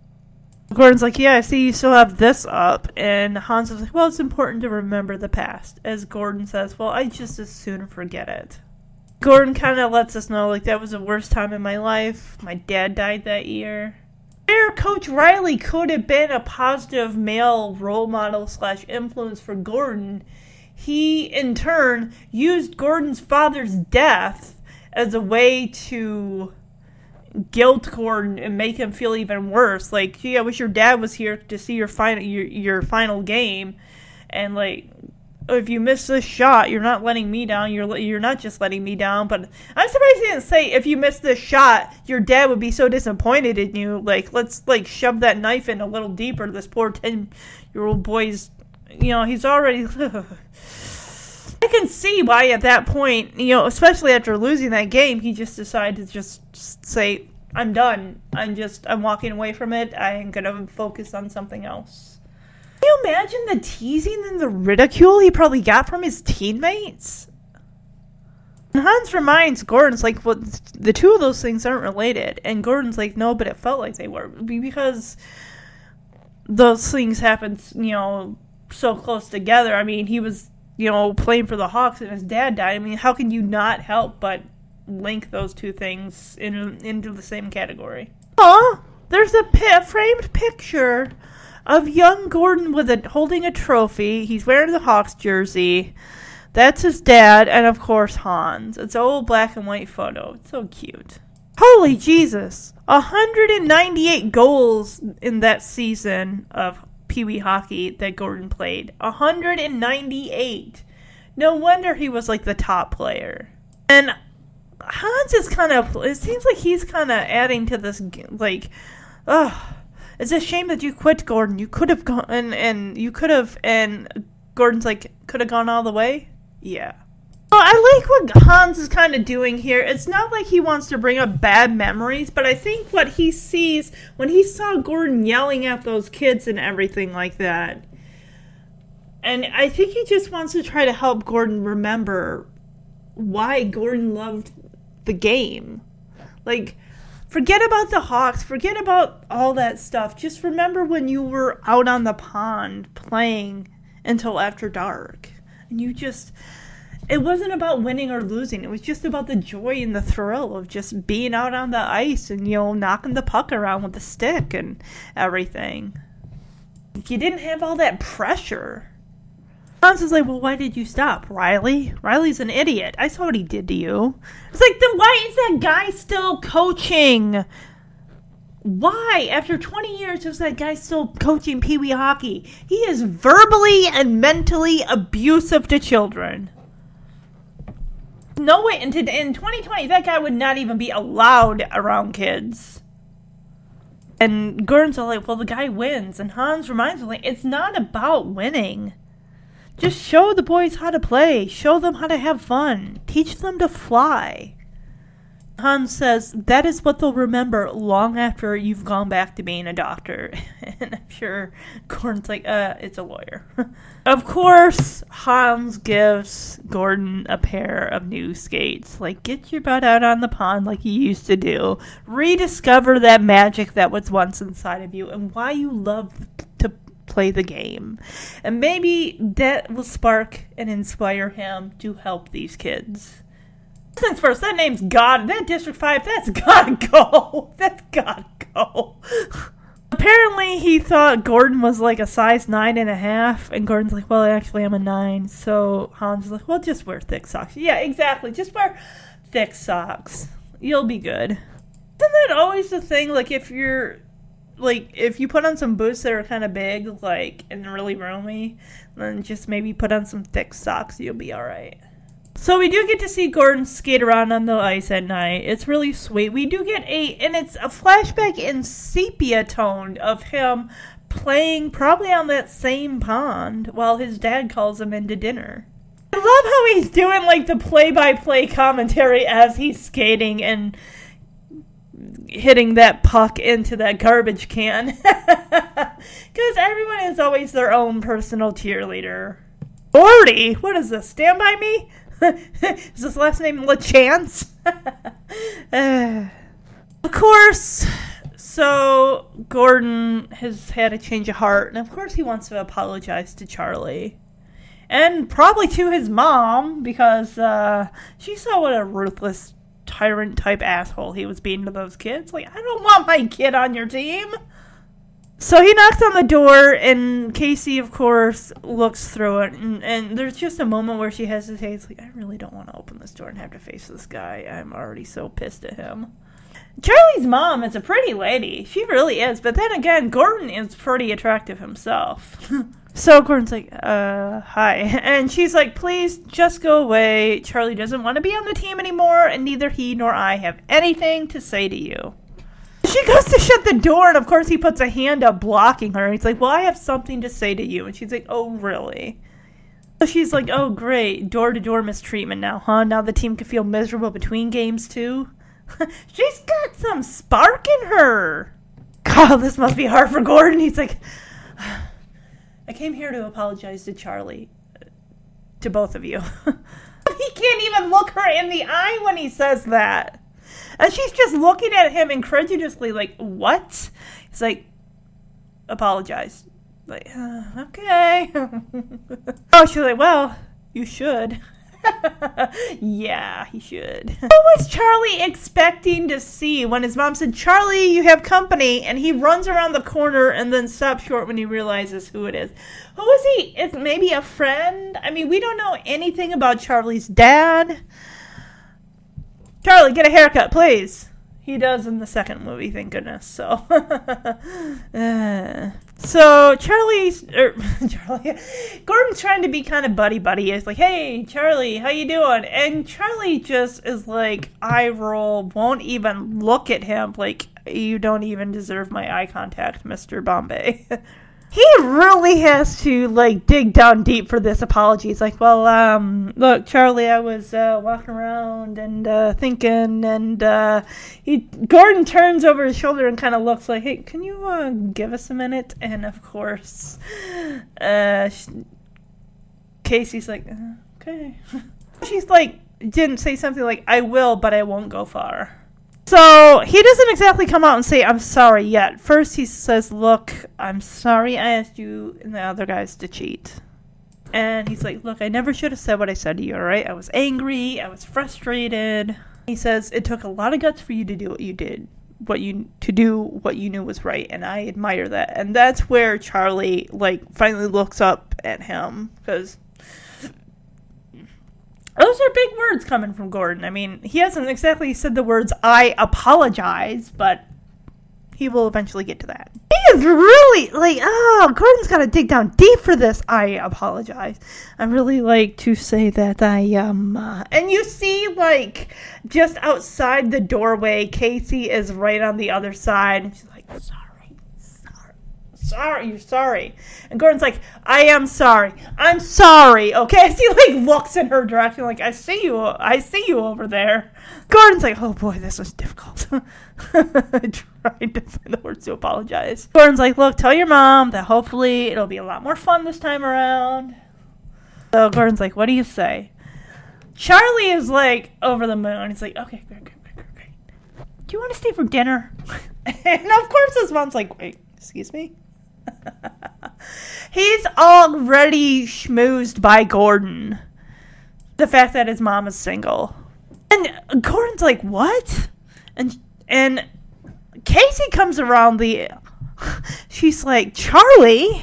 Like, oh, I don't want him to stay for no. I'm kind of like, uh, I, I can't. What? What are you having? At least I kind of, that is nice that he did stay for dinner. I mean, we don't get to really see that dinner, but I think that's interesting that at least he and Charlie can start to get to know each other a little better, you know, off the ice, and they can. I, I honestly really really like the bond that he and Charlie do do develop. I know that Charlie is eager for a father figure because his father's not in the picture.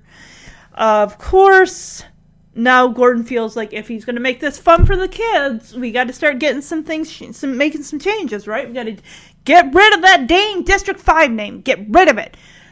We need to get some equipment, safety equipment. The kids got to be safe on the ice. We need to get some jerseys, and of course, you know his Mr. Ducksworth, you know his boss, the lawyer company kind of put this whole community service pee wee hockey thing together, right? It was like, why not see if he will sponsor the team? Oh, he's just kind of giving him Ducksworth a um, like a progress report on his community service as far as learning a lot about teamwork and fair play and all that junk. Gordon, at the end of the day, it's like he's almost like a big kid. Like he hasn't really 100% grown up. I mean, that can work as a good thing, but it also can be, it's a sign of also immaturity. But the the second thing, of course, is going to be that fair play does not come cheap. And the whole time he's telling Dog, D- Dogsworth, Ducksworth about this, Ducksworth is praying uh, like a ficus or some form of houseplant that's on a table. He's like giving it a little trim trim. And Gordon's like, look, these kids, my team, they got no money. They have nothing. I mean, one of them was wearing a freaking football helmet for a hockey helmet. One of them was wearing long johns for a uniform. It's pretty bad. Can't afford ring time, safe equipment, or proper uniforms. So he decides to paint a picture for Ducksworth, who really doesn't give a shit. Imagine, sir, being 10 years old and stepping out onto that ice. Old copies of the Inquirer taped to your shins instead of pads. And the point, of course, Gordon's trying to make is the fact that these kids, you would not be taken seriously, and neither are these kids. It's like, you put me out here to coach this team and everything like that, and I want to do that, but in order to do that, we got to get the kids the equipment that they need. And what better way to do that than have them to be sponsored? So, Ducksworth all right, how much is this going to cost? Gordon gives a round ballpark figure fifteen thousand, and Ducksworth immediately shoots him down. Like, no way. So Gordon's got another ace up his sleeve. Like, wait a minute, think of the goodwill. We named the team after the firm. Yeah, he's like kind of trying to paint a picture here of the, you know, you guys Ducksworth, Saber, and Gross being the good guys, the firm that gives back to the community. Wouldn't that look good? I mean. I mean, they're lawyers, they make a shit ton of money. I doubt that giving back to the community is really their top priority of any kind. Of course, the cherry on the sundae, as Gordon adds, come on, I'll get you your own jersey. You'll love it. Because later we will see Ducksworth jersey framed on the wall in, a, in his office later. All right, we get a cute little montage. The kids are just going wild at Hans's uh, sporting goods shop here, just getting all the cool stuff, getting the equipment, testing out those hockey gloves. We got this is throughout this montage. You see Goldberg trying to fit into these uh, goalie pants. He keeps like slipping and falling. Is this like goalie wear that's behind him? It looks like it's like some padded material that you would like, like a thing that you would just like put on your body, almost like not a chain of armor or chainmail, but like something that's padded just to protect your body. Of course, Mr. Spazway here, as he's been dubbed, uh, goes over to check out the hockey sticks. Of course, same thing with the whole you grab a, a paper towel, roll off a stack of them, what happens? They all fucking fall down. Yeah, he goes to pick up a hockey stick and go boom, they all fall to the floor. Wouldn't you know, Goldberg got those sh- hockey pants, whatever the heck they're called, on. They look like hockey board shorts. Hey, I recognize this song. This is uh, a song that played during the Full House season five Crushed episode with uh, Tommy Page, because uh, Stephanie was dancing to this song. So, also in the store, we see Fulton. We actually do learn his name as Gordon spies him helping Charlie pull a stick from some molded ice, which is this like one of those King Arthur Camelot pulling the sword out of the stone type of dealy? He is giving him all the dirt on uh, Fulton Reed. He's in one of my classes, and Gordon's like, well, then how come he's not on the team? Apparently, he only plays football. Some preppy school gave him a scholarship. Since he doesn't play hockey. Oh, Jesse is also given the dirt to Gordon on on uh, Fulton here. They don't want him getting hurt. Apparently, supposedly, Guy's like, hey, I heard it was like colleges that he's already been accepted to like four of them. He's like, what, the same age as you kids? So he's, what, maybe 11, 12 years old? He ain't being accepted to no colleges. Unless they start recruiting early at the age of 12 when they spot really good talent. Of course, Goldberg's like, yeah, but you know, I heard he's got to repeat the sixth grade. And Jesse's like, shut up, Goldberg. You aren't included in the conversation. Like, go away, go away.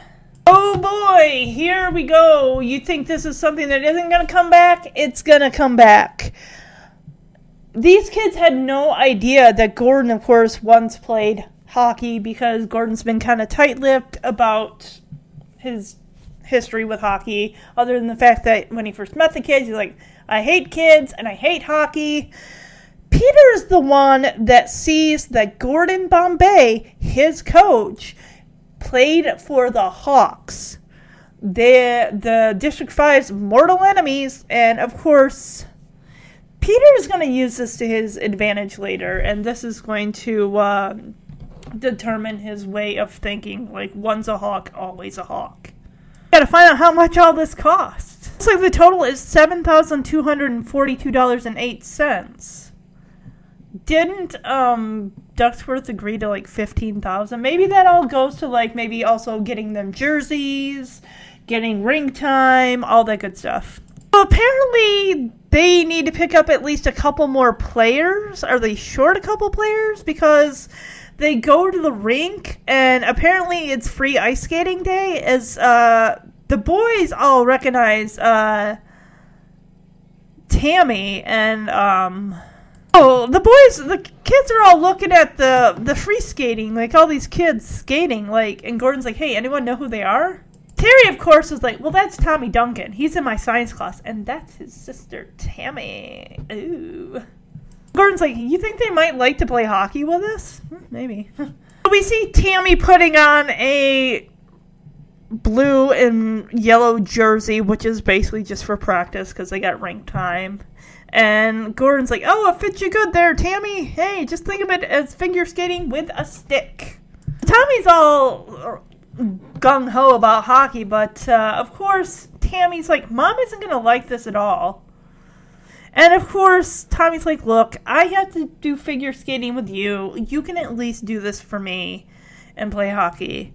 And mind you, Tommy eh, Duncan is played by one half of Pete and Pete. He also played Jackie Rodowsky in the TV series The Babysitter's Club. So he's to put the kids through the paces. He's got the orange cones there and kind of has them, you know, go side to side, shift your weights, all the good stuff. So even with these new skates and these new techniques and stuff, they still do have some issues with the skating as Charlie falls flat on his face. Another thing, we gotta go to puck handling. So he's Gordon's got a lot of eggs. Like you gotta have the soft hands, all right. You can't just be whacking the stick as hard as you can to hit that puck because you're gonna your aim's gonna be off. So soft hands. He's like, you don't shoot the puck to your teammate, you sail it to him. Basically, you accept the puck, you cradle it. Just, I like this that he's basically it's just back to basics with these kids, and they really look like they haven't had proper techniques when it comes to that. But at least he's you know, hockey one, Pee Wee Hockey 101 for them. Okay, enough with the Karate Kid wax on, wax off. And even Connie's like, Averman, will you just shut up and hit the dang egg? Okay, so Goldberg sees all this, like, this is great and everything, but what about me and the goal? So Gordon just says, Alright, Goldberg, do you trust me? And he's got him tied up on the goal post things, like stretched out. And Goldberg's like, look, coach, I mean, I get you're trying to help me and all, but my mom would love me to see my bar mitzvah, okay? And I like how Gordon's like, Goldberg, this is your bar mitzvah, the day you become a man. and it's like, I don't think you get the concept. He's got Goldberg strung up, so basically, which is good because he's going to have to feel what it feels like to get hit by the puck. And he's got all that padding on. It's like, dude, you're going to be fine, all right? The padding is there to protect you. At least that way, if he feels, you know, the puck hitting the pads and stuff and feels that there's not a huge lot of impact, it might cut down on his fear of the puck and be, you know, for him to be able to stand there and actually be stopping the puck instead of doing the tornado drill duck and cover. Well, they don't even really, like I said, they got him stretched out. His arms are stretched out, his legs are stretched out ac- along the goalposts and everything like that. And he doesn't have a stick because, like, he just needs to get the feel of the, the, the puck against his pads to know that there's really nothing to worry about, that he is safe. So I love how he's like getting the kids all pumped up. Like, do you ache? Are you pumped up? And like, yeah, yeah, yeah. And he's like, all right, you hungry? He's like, that was a hell of a practice, kids. Be proud of yourself. I love this. Like, going is like the mean asshole Gordon Bombay. Here is Mr. Fun. But he's not only being fun with them and just cutting up and just having a good time, but he's teaching them too. So he's being able to develop a repertoire with the kids and everything. Like, if he trusts them, they will, in fact, then trust him and everything. And you got to have a good relationship with your coach. If you're going to, you got to learn to trust each other. You got to have respect for each other, respect for your teammates. You got to work together. Yeah. He just says, "Hey, you guys hungry? You guys tired? Do you ache? Are you pumped up?" I thought he was like, "Hey, do you guys want like French fries or ice cream or hamburgers or whatever?" Of course, he forgets that he's tied Goldberg up, who is like dragging that goal post behind him. Poor kid. Oh, he drops off Charlie. My guess, I mean, he's clearly traded in the limo for a big van that can get all the players around if they got to travel to different uh, rinks and stuff like that to play against other teams in the district. Got to have a big van to be able to get all those those. I mean, they're all able to fit into that limo, so they should be able to fit into this what twelve seat passenger van. So I love this adorable bonding moment between Charlie and Gordon as Gordon tells Charlie that he did really well in practice. Okay, we do find a little bit out about what happened to Charlie's dad as oh, this could be an interesting bonding moment as because, you know, Gordon's dad passed away when he was right around Charlie's age and Charlie's dad, well, Charlie says that he and his mom left his dad, and of course, Charlie probably was too young. He's like, I don't really remember, but that's what she says. So, my guess is this could have been like maybe it was a really bad situation. Maybe his dad was abusive or uh, physically or mentally abusive, and just it was a bad situation. So, she got him and herself out of there. And I think that Char uh, Gordon, you know, he says, you know, when I was a boy, I had to take care of my mother too. That's right, because you know his dad had died, so he kind of had to step up and be the man of the house, kind of like what Charlie's got to be. So this is really nice, them bonding just not only with hockey, but just the fact that they both don't have fathers in their lives. So Charlie's like, well, what happened to your dad? And Gordon's like, well, he uh, he passed away. And Gordon's like, Well, you do a good job taking care of your mom, right? You keep it up. Oh, this is adorable! As Gordon gets ready to go, and Charlie's like, Hey, coach, what's that right there? It's the, it's the thing where you point, like, Hey, what's that on your shirt? And of course, they look down, and you, like, go with your finger, like, oh! oh, this trick in the. But this is adorable. And they get into a cute little wrestling match, and it's just. I mean, if a stranger walked by and saw these two like goofing around, they definitely like, oh yeah, that's a father and a son just messing around. Granted, of course, in 2020 this would be 100% frowned upon, and Charlie would not be getting a ride home from his hockey coach. But of course, Casey looks out the window. She sees this. She thinks it's cute, but also kind of a little worried, like she does bring this up later to Gordon that every time I get with a guy, Charlie gets his hopes up and then the guy just up and leaves. So I really and it but I'll get to that when we get to that scene. So Lewis of course is still driving Gordon. I don't know how long he's on a suspended driver's license for. I guess DUI it's got to be quite a while. What, 6 months to a year maybe?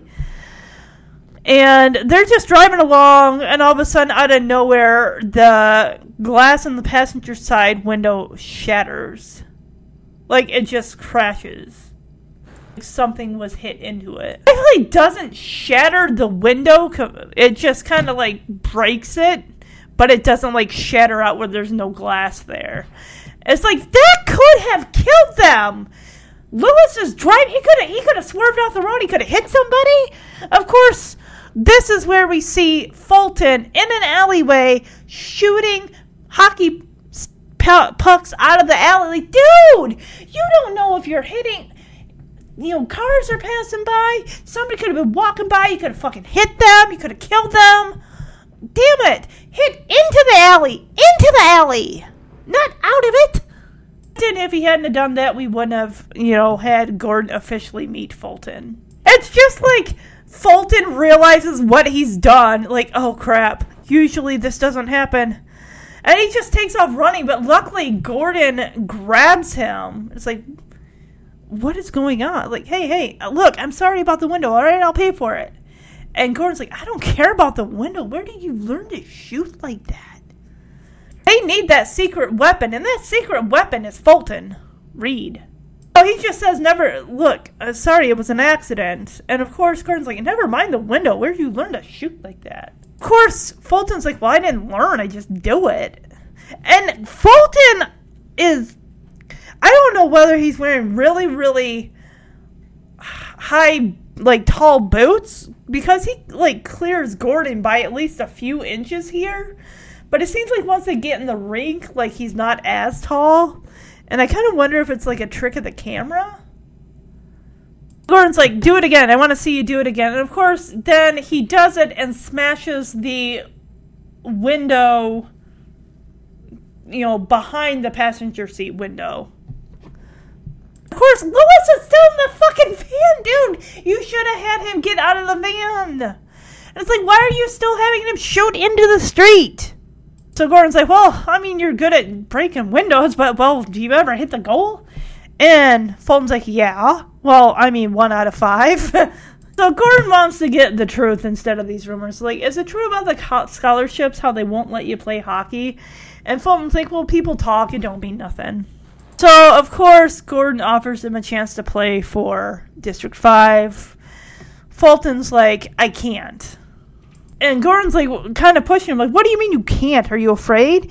And Fulton's like, "No, I mean I can't, you moron. I don't know how to skate." It's like, seriously, is that all that's stopping you? So we get an adorable montage of the kids skating through probably the Mall of America, if that existed in '92, and it's just that would not be allowed. You would not be. But it's like you gotta get him skating in one form or another. It may as well be the rollerblade because that was such a big thing in the early 90s with the rollerblades. I even had a pair for a little bit.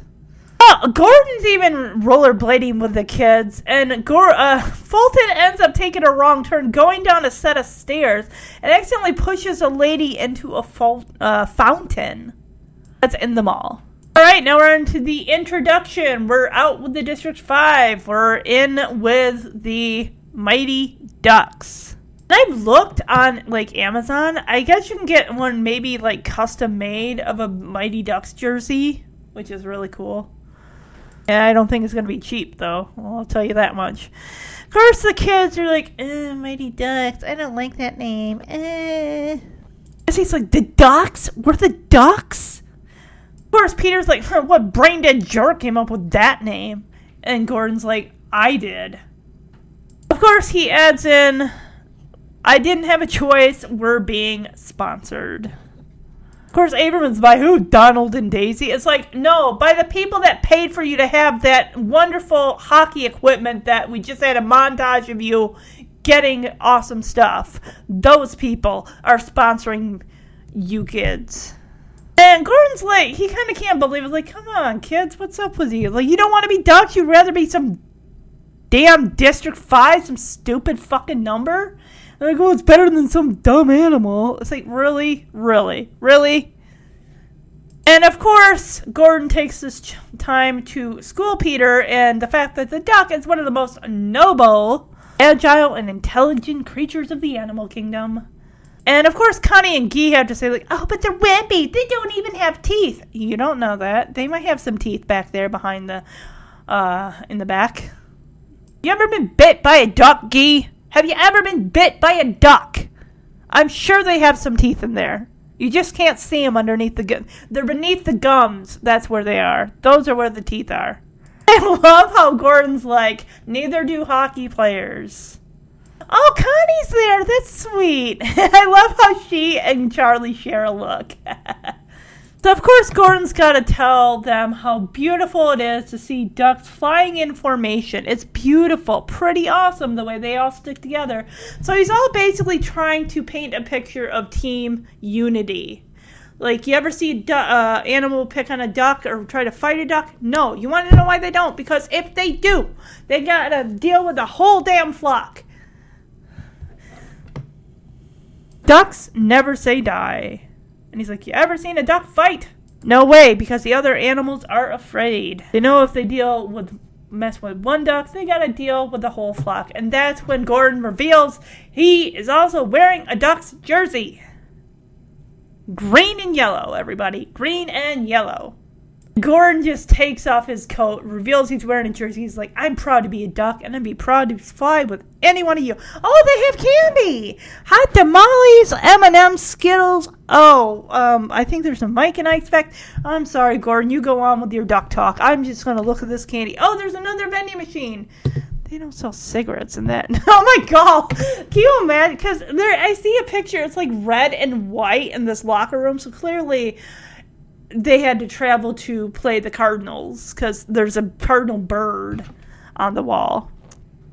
Of course, Gordon's like, "Who wants to fly with me? Who wants to be a duck?" Nobody, of course, is gonna make the first move. Like, hey, no, no, no.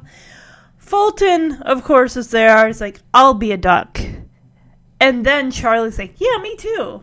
Then I think other kids started like, yeah, yeah, you know, after thinking over, I think I will be a duck. So now we get the Cardinals players that are just like, who is the mighty duck? Who are these ducks? These players? Because I thought we were playing the District 5. And why are they tossing footballs to each other? And Gordon is just trying to tell them, like, hey, look, every time you get the puck, you're the quarterback. Talk to each other, make eye contact. Talk to them and let them know what's coming. Exactly. It's all about teamwork, talking, communication, eye contact, all the good stuff. To the point where you guys will know each other's signals without even having to look at each other. Of course, this movie is PG, so when I saw this and one of the Cardinals players was like, what a weird ass team, I'm like, whoa. So, Fulton, of course, is their secret weapon. He's kind of hanging back on the bench. Gordon's like, hey, you ready? And Fulton's like, hey, I think so. So Gordon dumps a bunch of hockey pucks on the ice and says, all right, have at it, do your thing. Of course, they really needed to work on Fulton's aim because it's like he, one hits the net, the others are like hitting the beams above. One of them goes into the crowd, which could have taken off someone's head because this guy is like fast like a bullet as he's like slamming these pucks across the ice, and not only the ice, but into the stands. This really should have worked with him first. The fact that this is the first time that he's playing again, but come on. You know the the Cardinals goalie is scared shitless. Like that is gonna be my fucking head when he takes it off my body when he shoots it towards the goal. Apparently, he made one goal out of five tries. All right, so Gordon goes in for a little pep talk real quick. It's like, hey, let's forget the past. That was District 5. We had some losses. We're ducks now, all right? Basically, this is a clean state slate. So instead of going win, win, win, we're going to go quack, quack, quack, quack, quack. That is the team mantra. And I love eventually that the crowd is going to get into it. Ducks are undefeated. And until they start playing, definitely. But yeah, as of right now, the Ducks are new. They haven't played again. They haven't played a game yet, so they, of course, are undefeated for the time being. All right, looks like the first goal by the Ducks was scored. Yes! Lewis is there, of course, with a video camera because it's their first game as the Ducks. So, of course, you gotta record it for posterity. This is gonna be the first goal they've ever really scored. This is big time. This was a big, big deal. Okay, so the other team had scored two and they got one. All right. Sweet. Did Jesse score a goal? Because I love how uh, Jesse and Terry's dad is like, hey, that's my boy. I love how Jesse and Terry's dad and Casey are both there. Casey being, you know, Charlie's mom, and they're there supporting their kids and just celebrating. It's so great. Why aren't these other kids' parents there? it's like basically Jesse and Terry's dad and Casey are basically they're not just supporting their kids, they're going to be the parents for the kids whose parents aren't there watching them. So So of course we have an incident that is pretty much played for laughs. Karp gets hit right in the helmet, basically right in the head with um, a hockey puck by the opposing team. And I think the kid like hits it like from maybe five feet away, maybe ten feet or what, 50, I don't know. But and the little sound effects here with the little birdies they aren't real birdies but you hear that birdie chirping sound effect and the kid just goes down like that flat on his back and you see the reaction from the those in the uh, the bleachers are just going oh my god. Of course it's played for less as uh, gordon runs out there you know because he's the coach and everything. They want to make sure this kid's okay. Karp was the one that originally, when they were District 5, he had a football helmet on. Can you imagine if he were wearing a football helmet and not this padded hockey helmet? He probably would have had some serious damn damage done to his fucking head. Concussion. He probably may even have a concussion even with this. We have one of the Ducks players pulling off Karp's helmet. As Karp is like, I don't want to go to school today, Mom. Because it's all played for laughs. Like, this is a serious injury. He got hit in the fucking head with a, a hockey puck, even though he was wearing a helmet. It's like, in today's, would if a kid got hit in the head with a hockey puck and he was wearing a helmet, would they want them to take the the helmet off. And of course, Gordon does the typical, hey, Karp, how many fingers am I holding up? He's holding up four. And Peter's all like, he wouldn't know that anyway. And it's like, shut up, Peter. It's like, kid, you guys need to like back up and give him some, some space. There is a ref even out there, maybe a medic. Like, get him somewhere. He needs to go see a doctor. He needs to get checked out. So I'm guessing that might be Gee who picks up Karp's helmet and you see this ginormous fucking dent right in the front of the top of the helmet. Averman's there to say, "Oh, the Karpster, you just had to stop the puck." It's like, oh boy. So they basically just take Karp and lay him down on a bench. It's like, no, you need to call that boy's parents and you need to get him to the emergency room to get an X-ray done on his head, or an MRI or something on his head. So Fulton is going to be the one to finally step out onto the ice because, of course, even though they're the Mighty Ducks and they did score one point, the Cardinals are still up by a point, so they have to instill the secret weapon. And the Cardinals players have all seen Fulton practice hitting the puck, so they're all like out of the way. Like, oh my god, he's gonna hit us, he's gonna kill us. Meanwhile, if this were a real Pee Wee hockey, the whole slow mo of him pulling back the the hockey stick to shoot it. Some other player would have come along and just like ran with that puck. Oh, he was just a ploy. So Fulton didn't actually shoot the puck. They just got everyone to all the red uh, Cardinal players are cowered down because they're afraid they're going to be hit.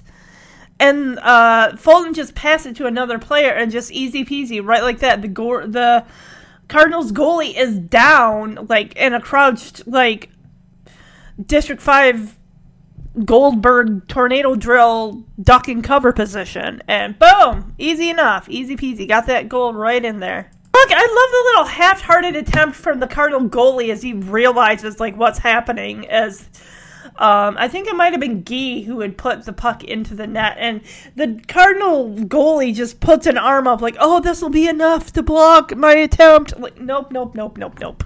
All right, so the Ducks tied two to two. I guess that's good enough. All right, now we're gonna go to Hans's shop as he is telling Gordon the lineup like that tie that you have with the Cardinals just might be the thing to get you in the playoffs. And Gordon's surprised, like, really, we could be good enough to be in the playoffs.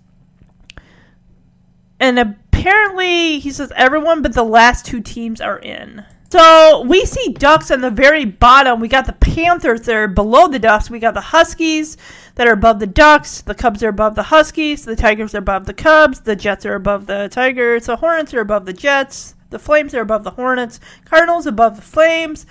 And of course, the Hawks are number one with 12 wins and zero losses, zero ties. Okay, so the Panthers got the measles. Okay, so someone's not vaccinating any of their kids on that team. That is wow. Okay, well, that's to be the Panthers then. They're out. Apparently, all they gotta do is beat the Huskies and they'll make the playoffs. The Huskies are just above the Ducks. Okay. I love how most of these are all animals Panthers, Ducks, Huskies, Cubs, Tigers, Hornets, Cardinals, and Hawks. The only thing that aren't are Jets and Flames. So Gordon, of course, admits he's worried about the fact that they'll have to play the Hawks again. And Hans is like, so? And Gordon says, well, they're a tough team. Nothing's changed since they played. Like, Riley's still a raging asshole, and I've seen those little uh, foot soldiers that he's training there. Apparently, Hans has a secret weapon, and he says actually something has changed. You wouldn't even be a hawk now because they changed the district lines. Hans shows on a map that they redrew the district lines last year, so that apparently could work in their favor. Fav- favor. Favor. Excuse me. Apparently, the lake is not the boundary anymore. Alright. Hans says, You see, you'd be a duck. Ah, ha, ha, ha, ha. I see where they they got it here. As Coach Riley learns, one of his players apparently is an uneligible, and that one player just happens to be the hotshot of the Hawks, Adam Banks. So, Gordon is, you know, gonna hit Riley where it hurts. And where's it gonna hurt? By taking his hotshot best player. So apparently, Gordon got in touch with whoever is the head of the Wee Hockey re- whatever association when it comes to I mean, it's Minnesota hockey is a very very very big thing. I can't even begin to fathom just how big hockey is in Minnesota. And turns out, like I said, Banks is ineligible. Riley's like, this is a joke, right? Of course, Riley is just flabbergasted by this news. He just now realizes that Gordon Bombay is there. Like, Gordon, I suppose this is your doing? And of course, Adam's father is also there to weigh in on this uh, issue. Like, Coach Riley, is there a problem here? And of course, Riley's, oh no, there's just a mistake. And of course, the uh, Pee Wee Hockey League official is like, well, no, it's not a mistake. Are you this boy's father? 450 North Hennepin, is that your address? He's just listing all this information just to make sure this is 100% correct. And he's like, I'm afraid there is no mistake. The boy is playing for the wrong team.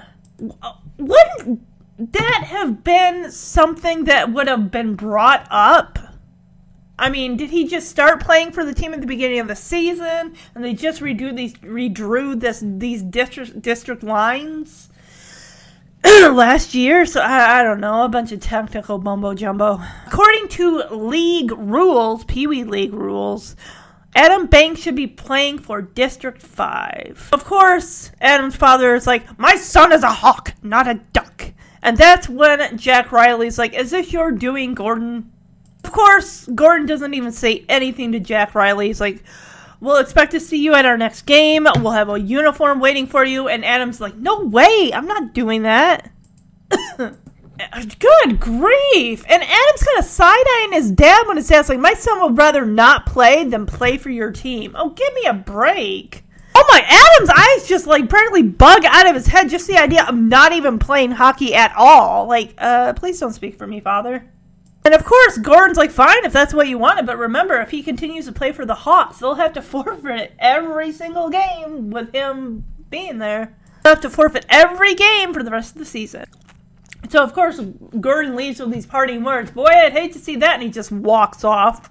As the league manager is like, look, I'm sorry this had to happen, but as you can see here on this map that I have, and I love how Adam is like trying to like look at the map and everything. But of course, Riley is not going to take this line down. He's going to have it out with Gordon. Point of even talking down to him, like, hey, you stop when I'm talking to you, son. Like, dude, he's 30 years old. If this movie were not PG, you want to know what Gordon would probably do? He'd probably like, go fuck yourself. Go fuck yourself. Go fuck yourself. Bye. He wouldn't even turn around. Just like give him the middle finger and just keep walking.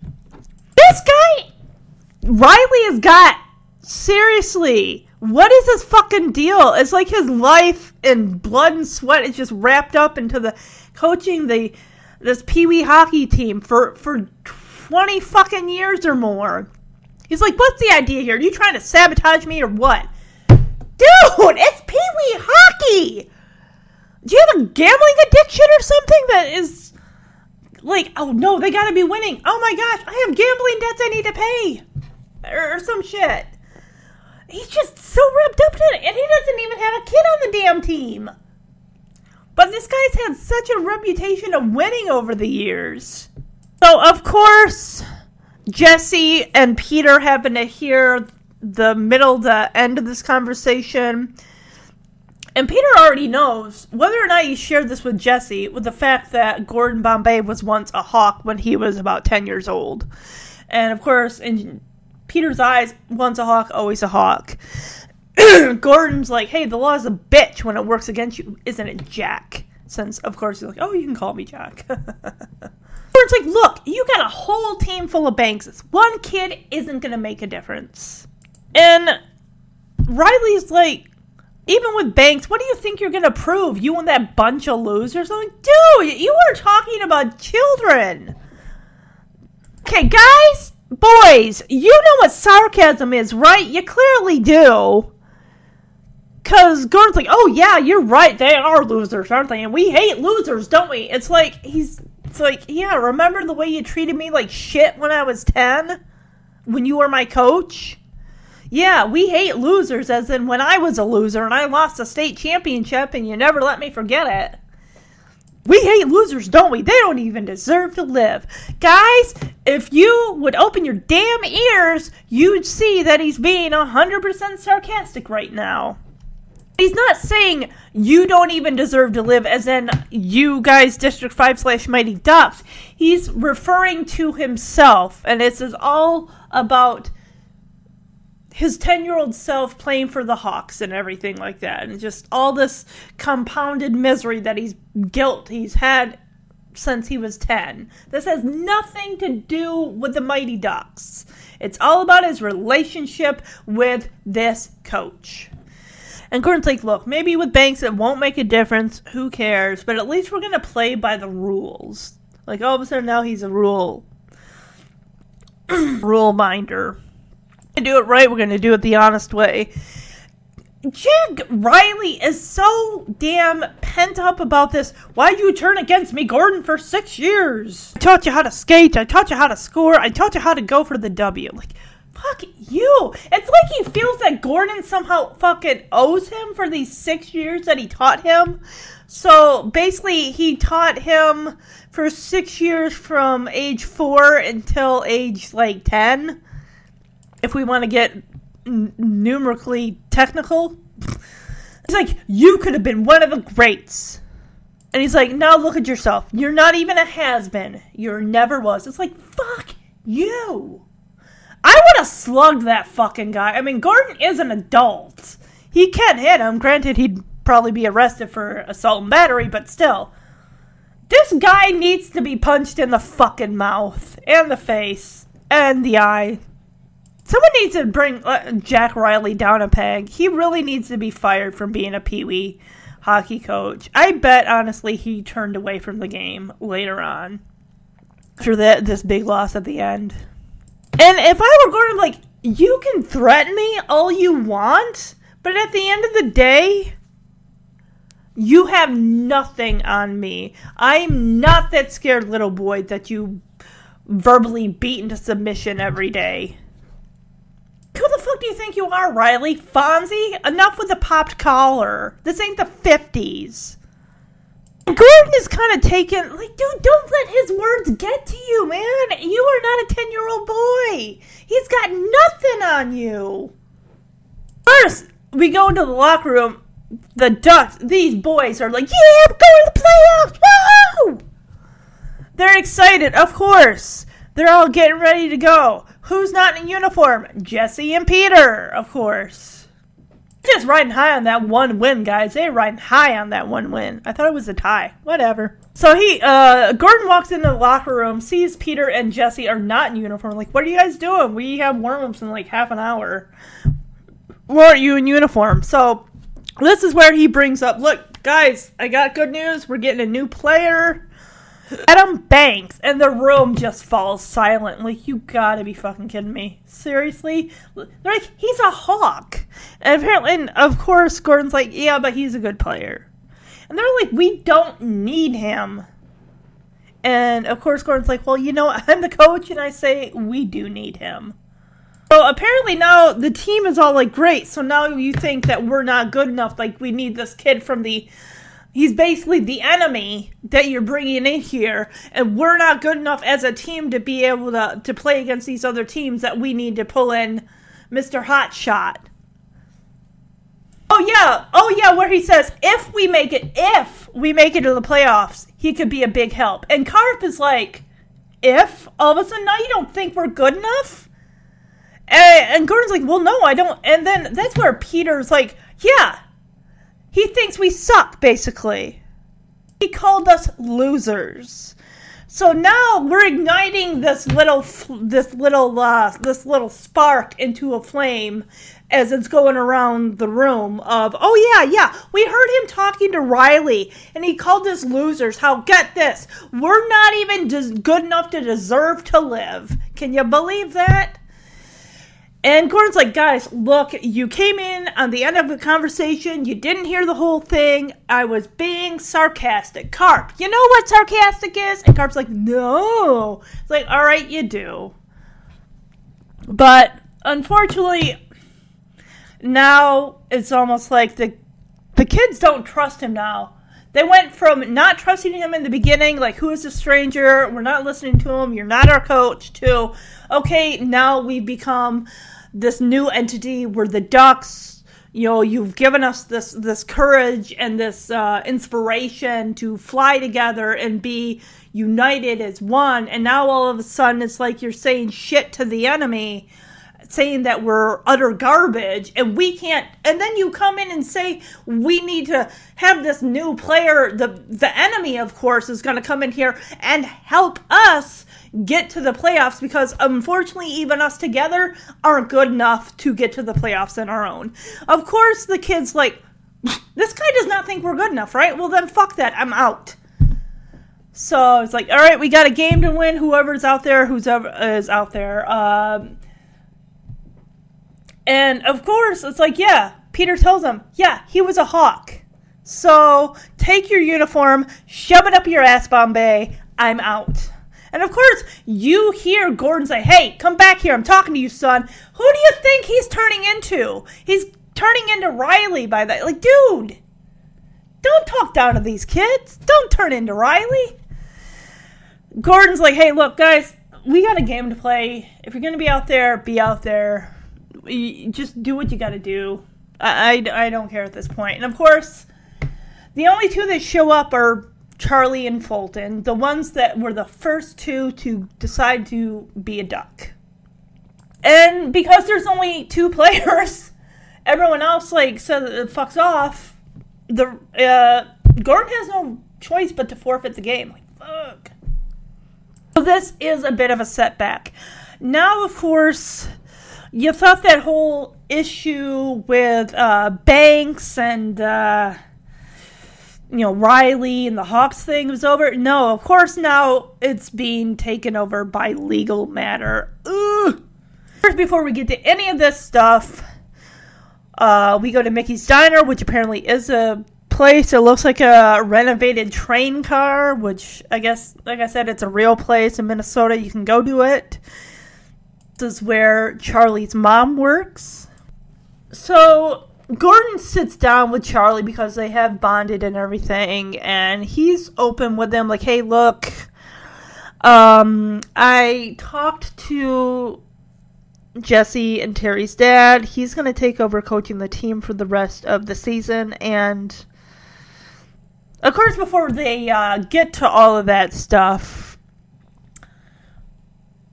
we have to talk about Charlie's mom and the way that Charlie is pimping out his mom and how he gives Gordon a little backstory on usually, you know, a lot of the guys my mom dates are assholes, they're jerks, they see me, boom, they're out the door. Yeah. So Gordon sits down next to Charlie and Gordon's like, "Hey, look, um, have you talked to the guys yet? Have you talked to the team?" And Charlie's like, "Look, I tried. They think I'm a traitor for even showing up." Which, yeah, the team is now divided. And Gordon's like, "Gee, I guess they really hate me, huh?" And Charlie's like, "Is it true you were really a hawk?" Charlie, get a fucking haircut. I can't. Oh, I can't stand this hair. It just it makes him look too feminine. I don't like it. But Anyway, uh, lets on that Peter told him that uh, Gordon blew a really big game once, which of course was the playoffs. They were when the set to win the you know be state champs and all that, and uh, basically Gordon says it was the last game the state finals. We were tied two to two in the end of the third period. I had a penalty shot. He says he I go in, I triple deke, I fake the goalie right out of his pants. What the hell does that even mean? That's hockey talk. I don't get it. Fake the goalie right out of his pads, triple deke. I want to look up some of these damn terms because this is wow. When I tried to look up like the triple deke thing, it brought up a lot of Mighty Ducks stuff. So my guess is this is just a term in the Mighty Ducks. The same thing with I fake the goalie right out of his pads, which is a term that I heard already from Gordon's father, so it could be just made up for the movie. Basically, Gordon gives him a play by play of how this penalty shot went down. Like, mm, skating, and then I go to hit it into the net. Boom! Hits the post. And of course, I love this guy that's sitting at the counter just down the way from them. it's just turned. He's this older gentleman with a red and black or um yellow and black hat, and he's wearing like glass. He's like a senior citizen. Probably goes there for coffee in the morning. Um, but he turns to look. like, dude, mind your business. What are you doing? This guy could be a spy for Jack Riley. I doubt it. Apparently, they lost in overtime, of course. And Gordon is just fixated on a quarter of an inch this way and it would have went in. A quarter of an inch. And of course, Charlie's like, yeah, but a quarter of an inch the other way, and what do you would have missed like completely. And of course, Gordon's like, wow, you know, I'd never thought of it that way. Well, maybe you should.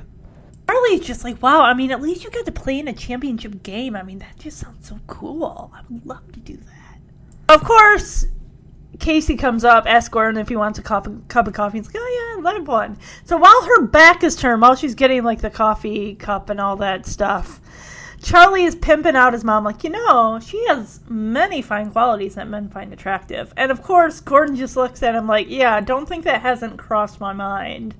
While he's checking out her ass. so Gordon asks, like, hey, what kind of guys do your mom usually date? And of course, Charlie's like, jerks, pretty much. And of course, he's like, well, I mean, most of them like like her, but uh, the moment they know that I exist, they are bam, they are out the door. This damn senior citizen guy keeps looking over at them. So like bam, as soon as they get a glimpse of me, like bam, they are gone like the wind.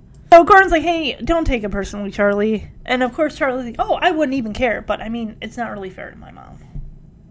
Kind of wonder, like, if Gordon had to deal with that, like if his mom eventually started to date, maybe she waited till he was like in college and out of the house. I don't know. And he's like, "Well, my mom deserves somebody nice." And then he's like, "Hey, do you think you'll come to dinner again?"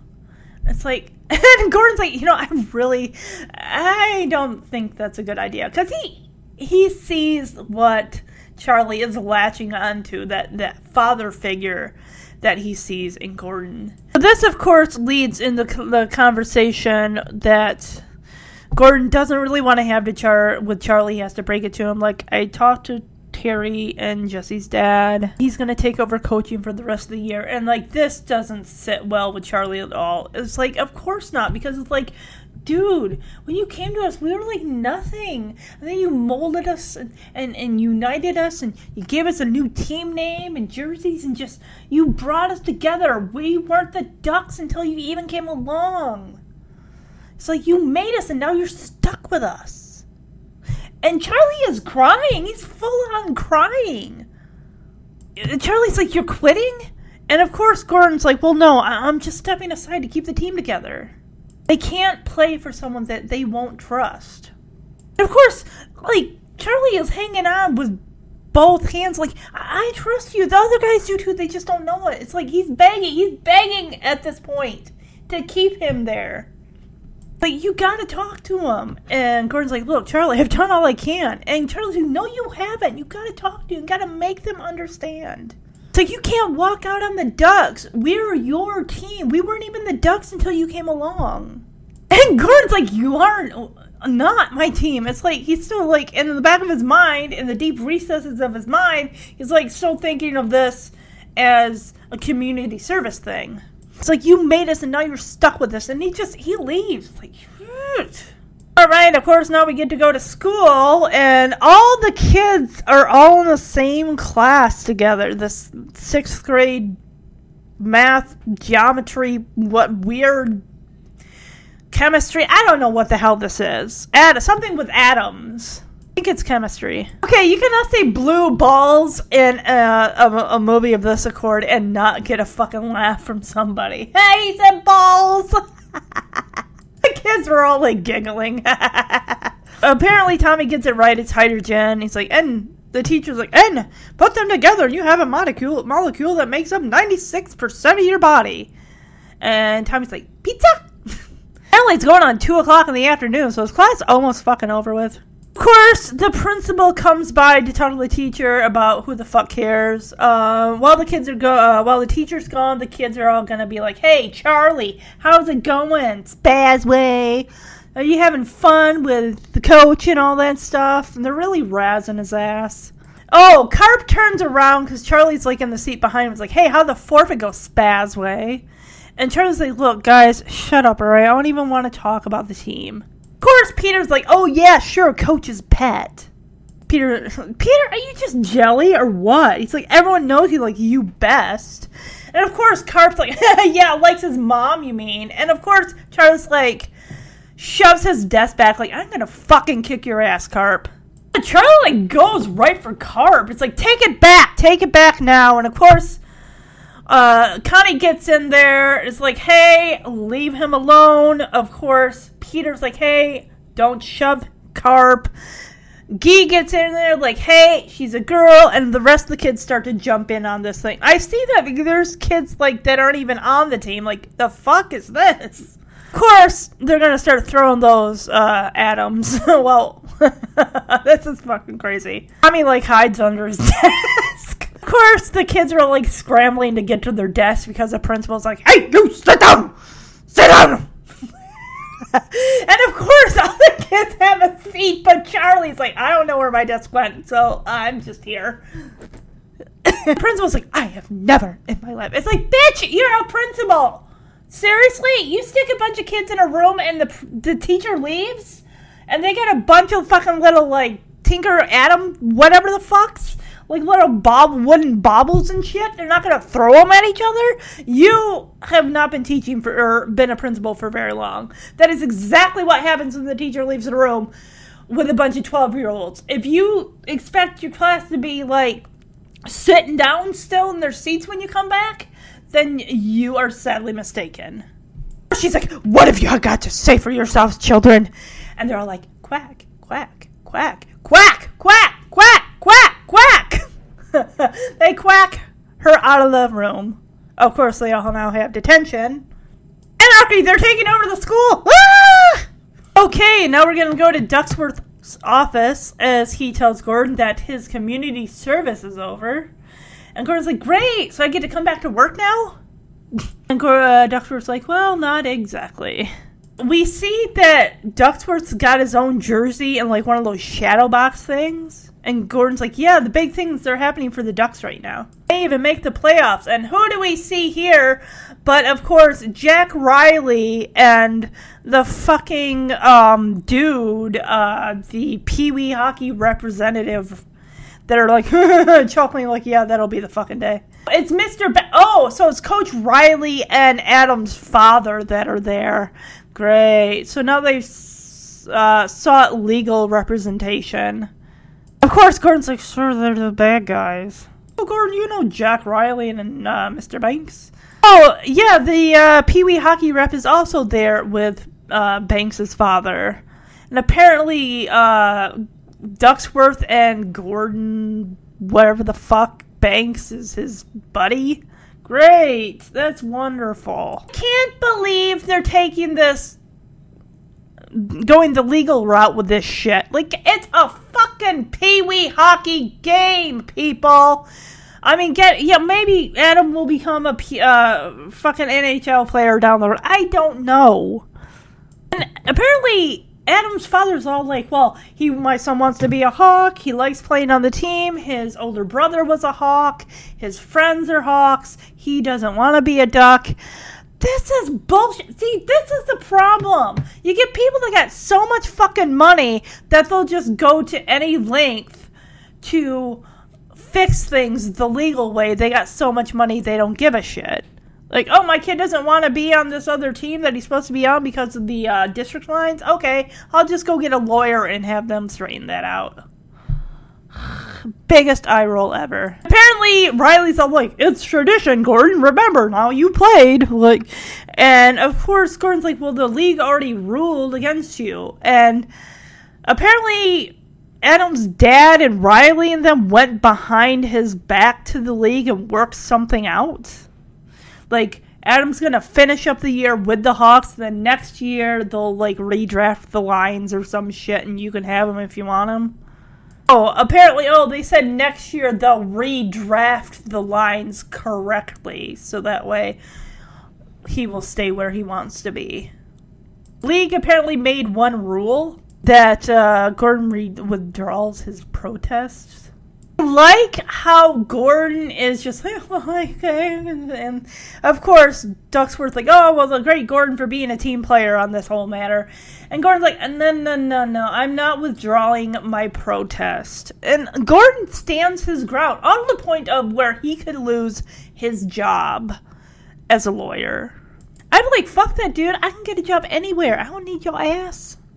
I like how Gordon is throwing Ducksworth's words back in his face. Like, you wanted me to be a team player, to be part of a team and working together, and that's what I'm trying to show these kids. I'm not one to cheat.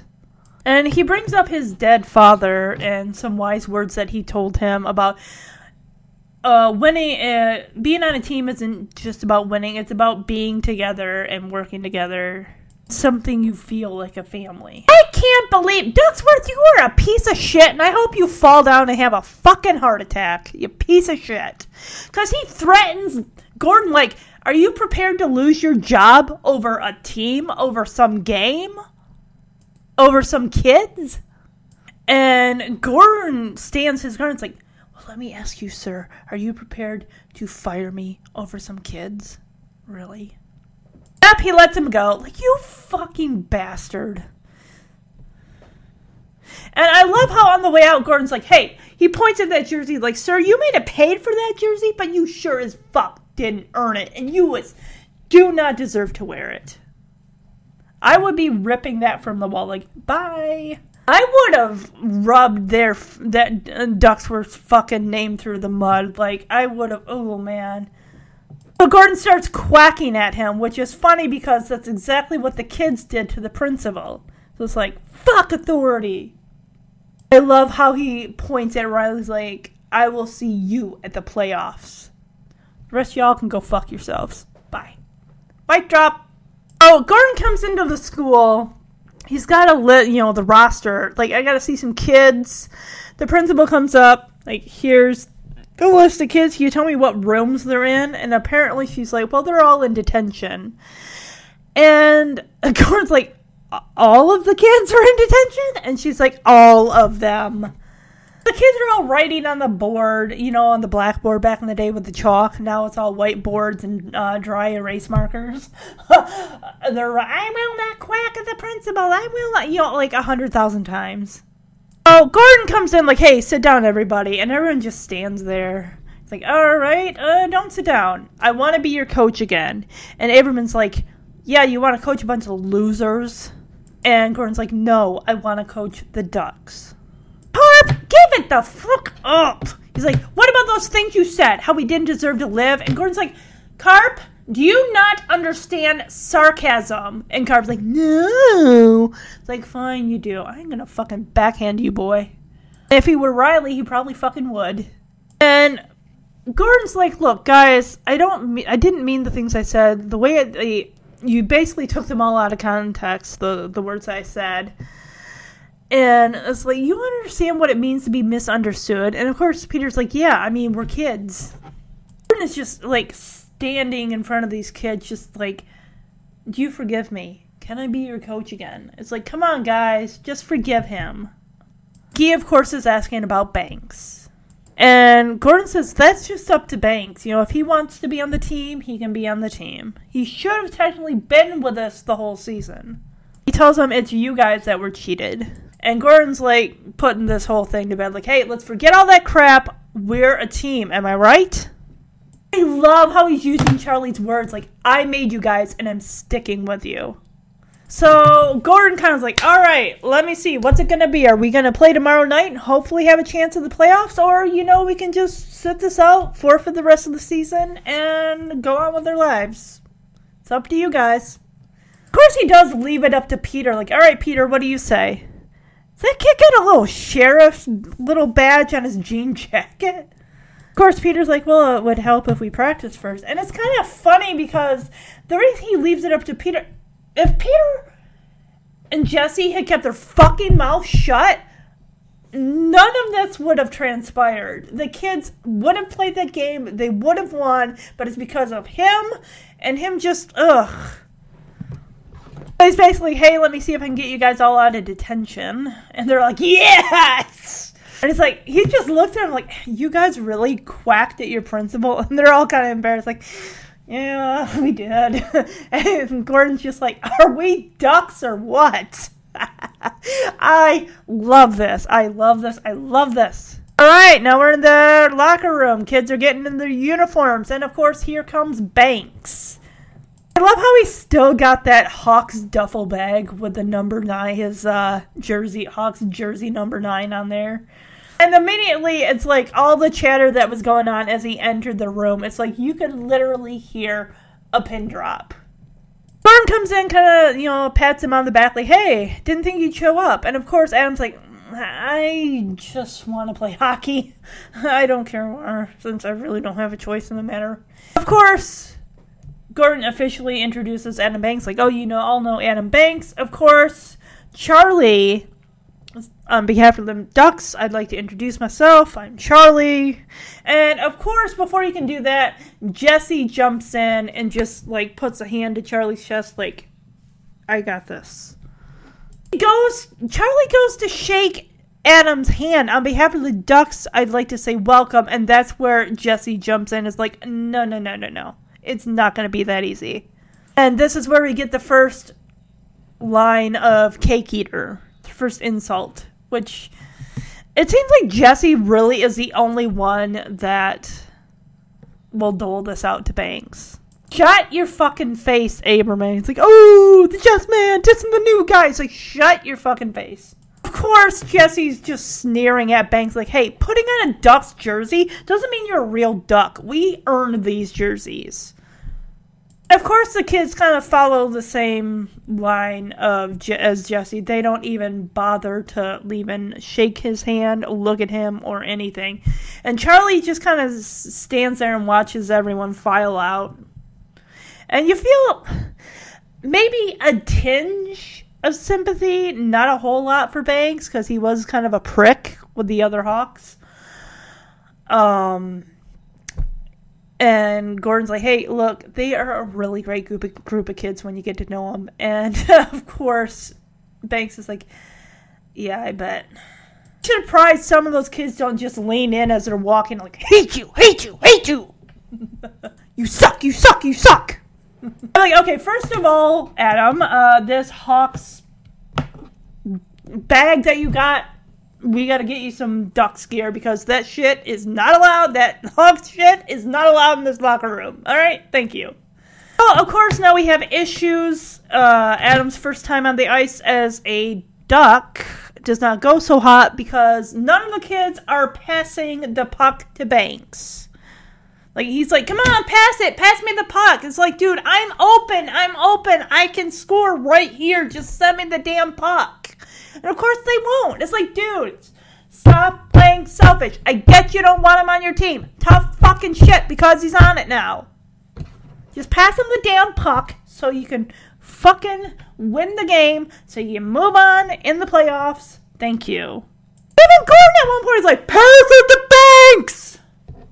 Thank you. He passes, gets it in the goal. Thank you. Of course, they're all celebrating except for Jesse, who's standing off, looking butthurt, like, ooh. Apparently, they're gonna pull the goalie, which doesn't make sense to the team. Like, dude, we're tied. Why are you pulling the goalie? And of course, Gordon's like, guys, I get it. We're tied. That's the thing. That's great. But we don't need a tie. We need to win. Basically, the goal now is get the puck to Fulton. Of course, Fulton's nervous. It's like, coach, like one out of one, seriously, as far as trying to get the puck in the net. And I love Guy's, um, I love his uh, advice he gives for Fulton. It's like, soft hands, Fulton, concentration, not strength. All right, Col- uh, Fulton is up. He, we got a full clear picture of this puck going right down the middle as these opposing team is like jumping out of the way. And is this the one where it goes like right through the net? Holy shit! It goes right through the net. All right, they made the playoffs. Woohoo! They made the playoffs. Yeah, they made the playoffs. Woo! Bucks make the playoffs. Of course, we gotta celebrate. You know, the team's gotta celebrate. Gordon's like, you guys, what you did was awesome. Now it's time to party down. Oh, I love how the sponsors for this, uh, they took him to a North Stars game.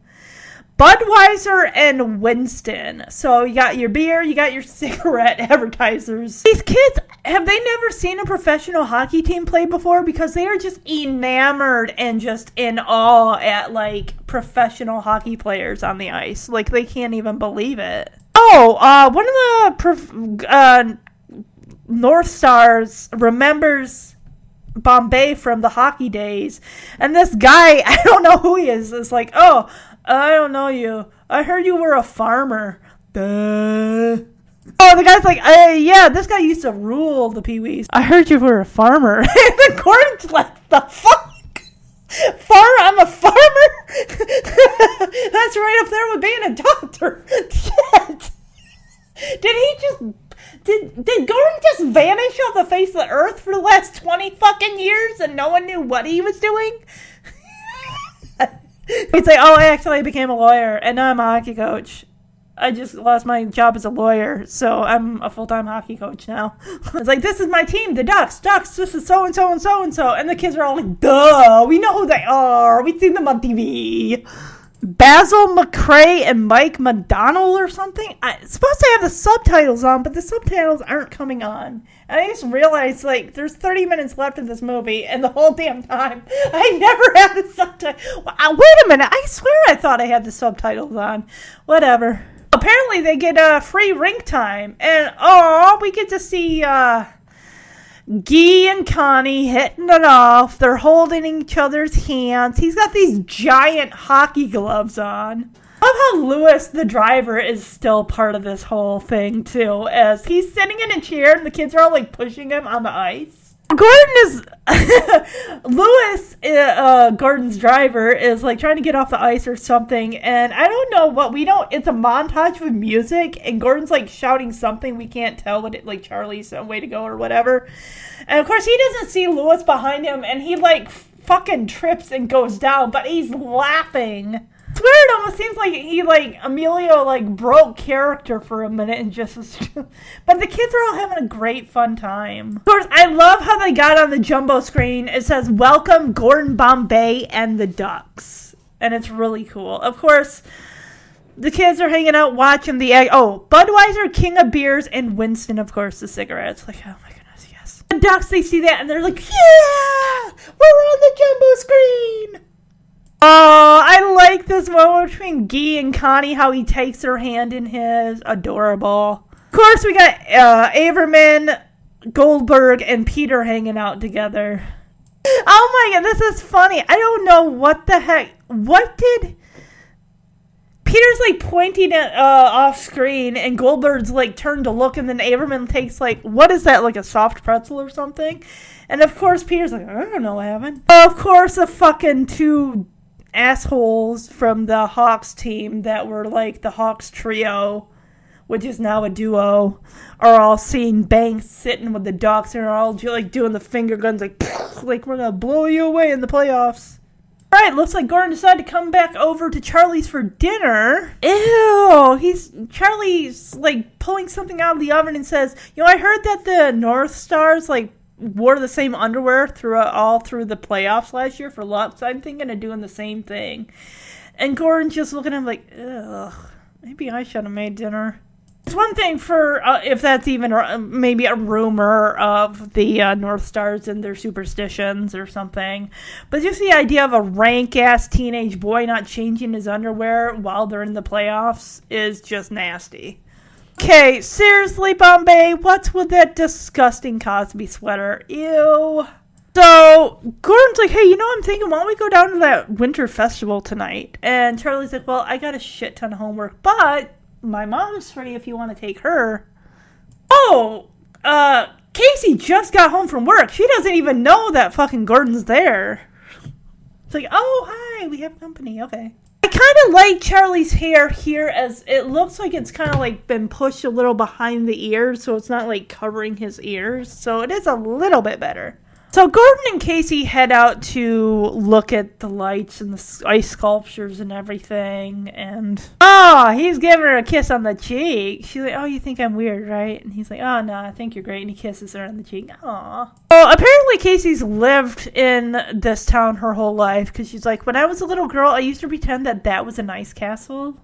She's pointing out where she thought her room would be if she lived there. She says, and last winter I gave Charlie that one. And of course, it's a cute moment, but of course Gordon kind of ruins it. Like, oh, where's my window? I want to live there too. And it's like, ooh, buddy, too soon. Because Casey does kind of get the implication of what, you know, he's implying with that. I like you. I like Charlie. I think we could make it go, you know, and this and that. And it's like, mmm. She's like, look, it's not that easy. And he's like, what's that that easy? I was just joking. I was just playing around. And she's like, look, I don't know how you feel about me. I don't even know how I feel about you. It's like, this was just supposed to be a nice little outing for the two of us, just to hang out. You know, and, you know, she can be an adult for a while. You know, she's not being a, a coffee diner worker. She's not being Charlie's mom. She can just be Casey.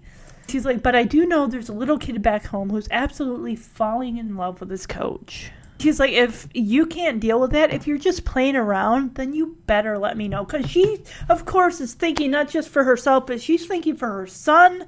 It's like, right now you're his coach, but one day eventually, you know, Charlie's going to still be there when I get home.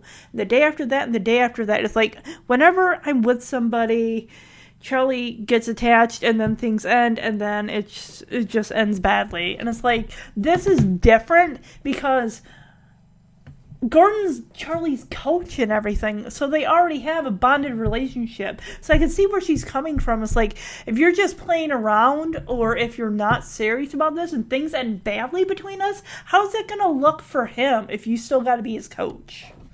She's like, you better let me know what this thing is here. And he's like, what are we talking? Are we talking till death do us part? It's like, no, we're not. She's not talking about marriage.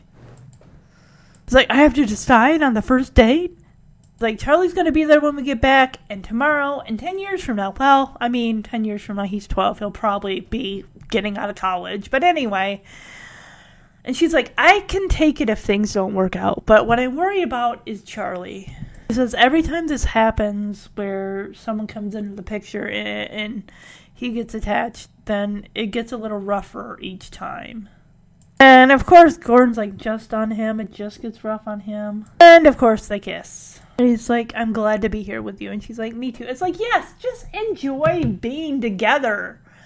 You don't gotta call it a date, call it a hangout, but why are you putting so much pressure on on this? There shouldn't be any pressure.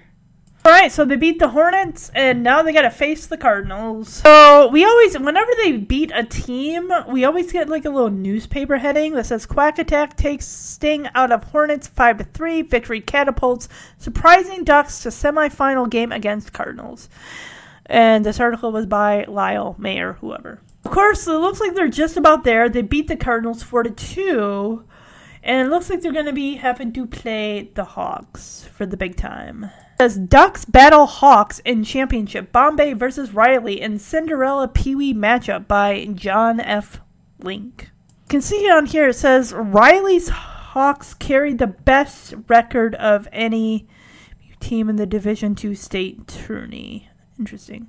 The picture they have here is like half of Gordon's face, and then the other half is in shadow, and then we have half in shadow of Riley's face. This makes me think of the cover, the movie cover for Face Off with John Travolta and Nicolas Cage. For heaven's sake, now we gotta go back. Of course, Gordon's working through his demons and his issues with Riley while he's skating at night, and we get another flashback course, the mantra, it's not worth playing, as Gordon fin 10 year old Gordon finishes, if you can't win big. And he's like, that's right. Okay, let's go, son. We get the flashback. I swear we've seen this where he ends up, 10 uh, year old Gordon misses the shot, it hits the pole. And he just, poor boy, he just sinks to his knees. There's a spotlight right on him. Of course, Riley is like, see the goalie with the um, uh, bandage looking face, even though it's a hockey mask for 1973. Just like, yeah, we won! You won by a technicality. The damn puck hit the pole. You just see Gordon just sadly look up and his eyes meet that of Riley and just he sees the disappointment in Riley's face. And Riley just is like sh- head bowed, shaking his head like fuck.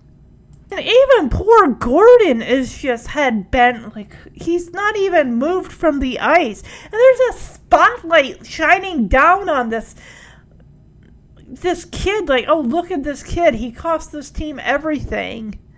It's cold on that ice because uh, Gordon, ten year old Gordon, like expelled some. Like, and you just see the the breath like leave its body. I love how now we have the Hawks and the Ducks all lined up and they're all kind of sneering and jeering at each other. And it's like the it's arena is just kind of shrouded in darkness with a little bit of light and just the the music, the score that comes in, like how serious and how important this is. I love how Terry is like looking at him like, you got a problem? At least with Tammy, they got a couple girls on the team, so at least Connie doesn't feel like the only girl. Of course, Banks is there in the Ducks lineup, and he's like, this has got to be like uh, facing his uh, which ones, whereas his teammates are now the opposing team, the enemy. And of course, you see the kids that Fulton like threw into those garbage bags, kind of looking at Fulton like, ugh. Fulton's got like some like football like black like line marking underneath his eyes. He's the only one of them that does. You hear them singing the national anthem. All right, it's game time. So we got the uh we got Riley ch- chanting win, win, win, win, win. We got Gordon chanting ducks quack quack quack quack quack. Like, all right, guys, let's do this. Uh, oh, it's so cool how they got like, is it like jerseys and like sweatshirts with like the ducks? Like, they got actual merch out there for the the Ducks crowd to uh, to wear to support the team. That's awesome. Of course, Jesse wants to remind Banks as they go out there, like, "Hey, don't forget whose side you're on." Of course, Gordon's like, hey, Jesse, he's a duck. Let him play like a duck, alright? So we got Banks facing up, uh, facing off against his former teammates, and you got the Hawks player like sneering, and you got um Banks has got his game face on. His like eyebrows are like narrow, and he's like, "I'm gonna fucking take you down." Apparently, neither of them go for the puck, and instead the Hawks player just pushes at him down. It's like, dude, don't let him do that shit to you. We got Larson and McGill. Those are the two that were with Banks originally when he was on the Hawks. It's like they both like come at him from either side. It's like shit. I thought we were playing hockey. What the fuck? First, we got to see Riley with a fucking popped collar again, like dude, and chomping on that gum, like dude, I'm gonna fucking bash your teeth in. But even though the Ducks have beat all these other teams and everything, and they really have climbed their way to the top here. The Hawks at the end of the day are still the Hawks. They still fucking fight dirty. They still will knock you into the boards and all that shit. And they are really giving Banks a run for his money. They are really because Banks pretty much, other than Fulton, you know, being able to hit it like hard, you know, the puck into the net and everything, that's basically their secret weapon. Banks is the best they got. But you know that Riley's gonna say, "I want Banks out." He's gonna give that order to those two kids, is the who used to be Banks's friends. It's like, "I want him out. Take him out." So he's basically putting a hit on Banks. And of course, the first point was awarded to the Hawks. Like the Ducks might be good, as I said, they climbed their way to the top to make it in the playoffs and you know reach this point. But at the end of the day, the Hawks are still the fucking Hawks, and they're still the top team in the Pee Wee League. Looks like the Hawks have won another goal. Again, another goal. Now it's three to zip. Hawks lead, and Gordon's doing his best. You know, don't be scared of them, Ducks. That's they. That's what they want. Keep your heads up and play proud. All right, let's fly. All right, here we go. So Riley's gonna get uh, Larson and McGill to take out Banks. Like he's a hitman and he's calling out for a hit. Like, get him out of there. Basically, want to eliminate any chance of the Ducks scoring at all. The only way we can do that is if we take Banks out.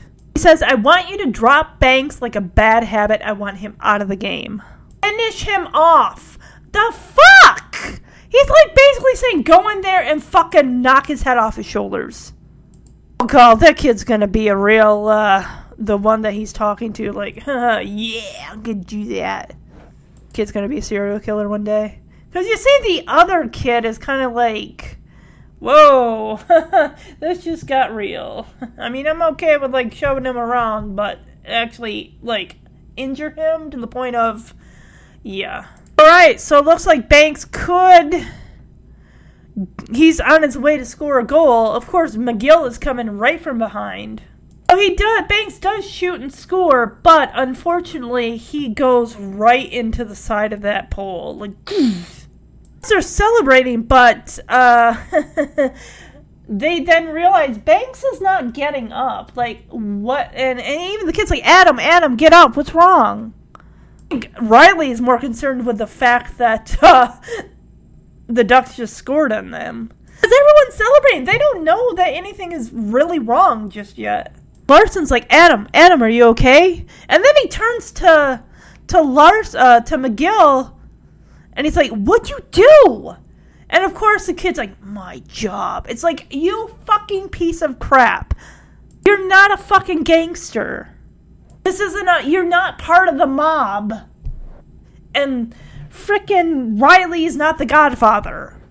At least they get the paramedics in because, you know, Banks is injured. Heaven forbid they didn't get the paramedics in when uh, Karp got his uh, head ba- helmet bashed in with a puck and he has a fucking concussion. Yet he's still able to play this whole time. Finally, his dad's like, oh my god. Banks' dad is just like, my boy. Gordon goes out there too. It's like, holy shit don't think that anybody, any kid has been hurt to the length of you had to bring the paramedics in there because it's that bad. Apparently, he gets uh, McGill gets two minutes for cross checking. Of course, because the penalty box is right next to where the Hawks is, and you see Riley kind of like, "Good job," as they're now strapping Banks to a stretcher to get him out into an ambulance. So at least Banks has regained consciousness as he turns to Jesse and asks, "Did it go in?" Because he didn't see it go in. He just like it went in, and he's. And Jesse's like, "Yeah, man." And Je- uh, Banks is like, "Jesse, do me a favor, okay? Kick some hawk butt." And of course, you got the paramedic kind of shining a light into Banks' eyes just to check his pupil sizes and make sure uh, he doesn't have a concussion or any retinal damage of any kind. So it kind of seems like this exchange has kind of help Jesse come over to the side of, okay, Banks, you're okay, cake eater. He's like, all right, but you're still a cake eater. At the end of the day, you're still a cake eater. of course, it's like, his dad's like, he'll be all right though, right? And the paramedic's like, well, we do have to take x-rays. Oh, I love how his dad's like, hell of a job, son. Oh, you know Gordon's gonna go over to Riley. Like, I'm gonna, if these kids weren't here and this were a back alley, you would not be walking out of it. Riley, I swear. Of course, Riley's telling the team, hey, they score against us, they're to pay the price. And that's when Gordon goes up to him. And of course, Riley's like, you got something to say to me, Bombay? Don't worry now, we're to get that one back. Like, you got something to say to me, Bombay? And Gordon's just like, to think I wasted all those years worrying about what you thought. Like, you're going down, Riley. I'm like, yes, he is! Now the Ducks are out for blood. It's like you hurt one of our own, you're gonna pay in blood, Hawks. The kids want blood. They are out for blood. They want payback. It's like you hurt one of our own, we are gonna take you fucking down. And of course, Gordon gets that. The kids are angry, they're pissed, they want to pay back the Hawks. And it's like, okay, I get you pissed, but let's not do it that way. Okay? We're gonna do this instead. Yeah, Fulton's all like, let me go after him, coach. Let me get him. And of course, Gordon's like, no, we're better than that. Like, let's not stoop to their level. Otherwise, we're just as bad as they are. He's like, hey, look, it's time to play smart hockey, duck hockey. It's like, we got the power play. We're going to hit him where it hurts the most, which is up there as he points at the scoreboard. Of course, he puts in Fulton, and the other kids like, yeah, but they're going to be rushing him. So Gordon's like, that's right. So that's why we're going to have Jesse make sure to give Fulton plenty of time to set up that shot. I love it. He's like, all right, let's go. And he's like, wait, wait, wait. Let's have fun out there, right? Right! all right, instead of the shot, Fulton's ready. He pulls the stick back and he launches that puck right into the net, right into the player. Bam! He scores. All right, now they're just one away instead of two away. All right. I just realized that the subtitles are on. oh, shit. He's like, more fun, more fun. We're having fun, right? What the fuck? What is. Riley, like, of all the sloppy ass, he's like, ladies, they don't need our help out there. Basically, I want that Fulton Reed covered. He better not make another shot. I got it. I'm telling you, you blow this game and nobody makes the team next year. Apparently, it must have been true to his word because he just vanishes into obscurity. Know. Maybe in the sequel we'll find out what happened to Riley. The Hawks scored again, and they are back up to a. They're basically two goals ahead. Like fuck. Oh, Gordon's giving a, a pep talk. Like, hey guys, look, we got to stay fired up. We got to stay focused. All right. Like this, lo- it's all right. It's okay. Let's not worry about that. It's not over till it's over. Interesting. All right, he's going to use Tammy and Tommy, and we all know that uh, Tammy's got some figure skating skills. So let's see what she can do. So I'm guessing she's like distracting the boys by turning around in circles. She's like right by the net, and Tommy like sails the puck to Tammy, who just boop right in there. All right, good. They're only one down. All right. Fuck! Some damn Hawks player just fucking pushed her. Like you dick. I'd be taking the back of that fucking hockey stick and shoving it right up that kid's at rectum. Actually, I just like hit him in the junk with it, but still. You fuck! She's a girl! Alright, Fulton, get your ass in there! Do some damage. Granted, then he's gonna be put in the penalty box. Like, fuck! We don't need that right now! Oh, he takes McGill, grabs him, and then pops him right in there.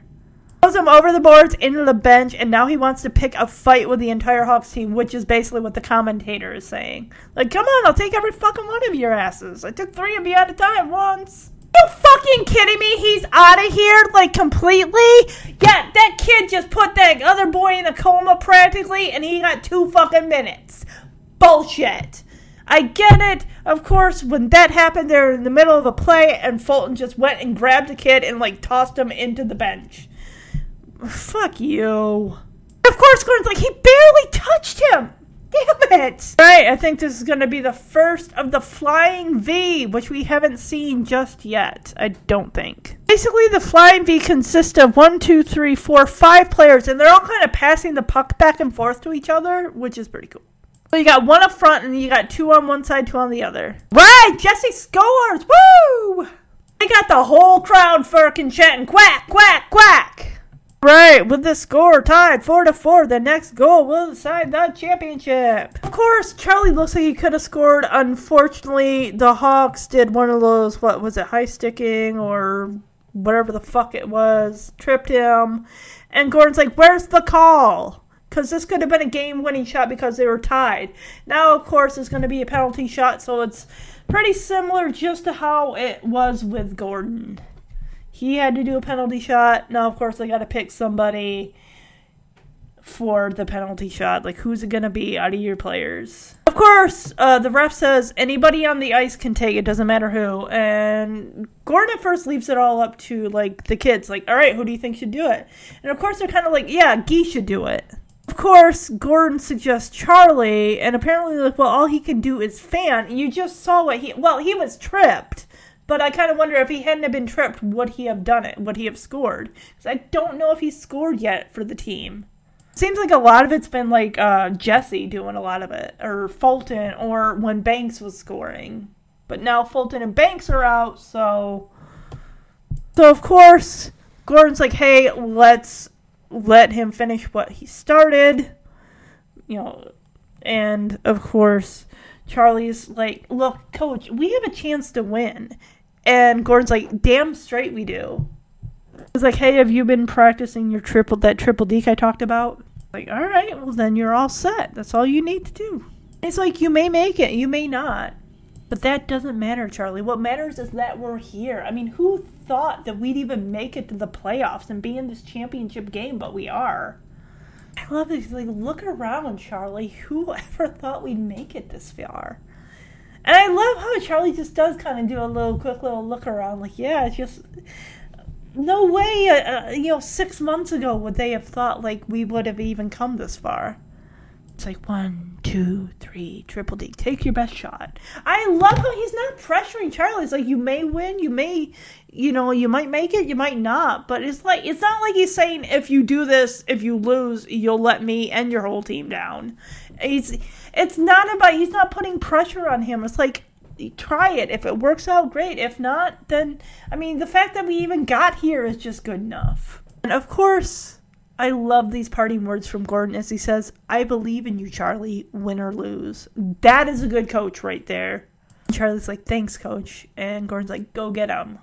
All the team is now supportive of Charlie. All right, Charlie, go get him. Let's go. Let's go. All right, we got Hans and we got Casey. We got Jesse and Terry's dad. I'm not sure what his name is, but everyone's like standing, like they're ready. Like, okay, this is it. if you hadn't seen this movie before, you would be getting goosebumps because it's like, this is it. This is the big one. This is the big one.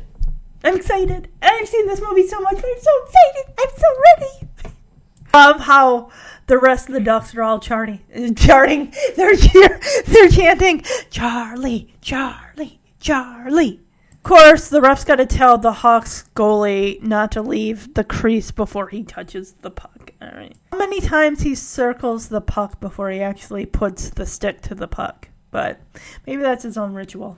I love how this is done in slow in slow mo. And at first, you just hear the underlying score here. You don't really hear like the stick, like hitting the puck at all until like he gets pretty close to the net. You start to hear him like hit it back and forth. He got it! He got it in! Ah, he got it in! He scored! Yes! Oh, this would have been the first I think that I would have heard the Queen song, We Are the Champions, this song makes me always think of this movie. Always, always, always. And of course, the Hawks kids are like, ah, fuck. And of course, Riley's been humiliated, but he can go fuck himself. I don't care. The Ducks have won the championship. They won. Champions. We are the champions. No time for losers, cause we are the champions of the world. Yes!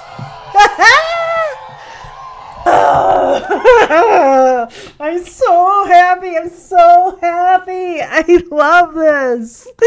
As the the team just comes out on the ice and they're all hugging and everything. You see Gordon kiss Casey and just Gee's kissing Connie and Hans comes out and he shakes Gordon's hand and Gordon's like, "Thank you, Hans." I love how Hans says, "I'm proud of you, Gordon." Like, oh my heart! They're getting the giant trophy. Ah! yeah. tournament, uh, uh, tournament official giving this giant big trophy. The ducks are chanting, "Ducks, ducks, ducks, ducks, ducks." All right, now of course we are outside of the Greyhound bus depot terminal. And Gordon, of course, is going to go and get on a bus. He's going to be try out in the for the minor leagues. Love how the kids are all giving him tips, like, "Hey, don't take any bad dives, okay?" Jesse is all like, "Hey, just remember, keep your head up, man." And I love the little fist bump bump thing. oh my gosh! Seriously, thanks for the cake eater to Gordon. That's hilarious. Ah, yes, Fulton with the remember strength, not concentration. Averman with it, and for God's sakes, soft hands. And of course, Gordon's like, right, anything else? And of course, Charlie's advice, yeah, have fun out there, coach. Aw, and Charlie hugs him. Aww. Gordon's like, gosh, it must be crazy to try out for the minors. I mean, I'm gonna go be going up ki- against kids half my age. What are they, 15? Because you're only like 30. These kids might be in like their early, what, 20s maybe? So they're not half your age, but. Oh, she's like, just have a good tryout, Gordon. One step at a time, huh? And he kisses her. I mean, I'm sure Charlie's seen, but it's like probably the first time like he's done that in with his mom, like in front of like his teammates. Like, whoa! So Gordon gets on the bus, and of course he's got the parting words for the team here. Like, hey Ducks, no matter what happens, we'll see you next season. As in, we'll see you in the sequel two years later. we got a title to defend. Hell yeah, we do! The kids are all cheering, and we get the other Queen song. We will rock you. So Greyhound bus takes off, and the kids are all cheering in the background, and we hear the "We will, we will rock you."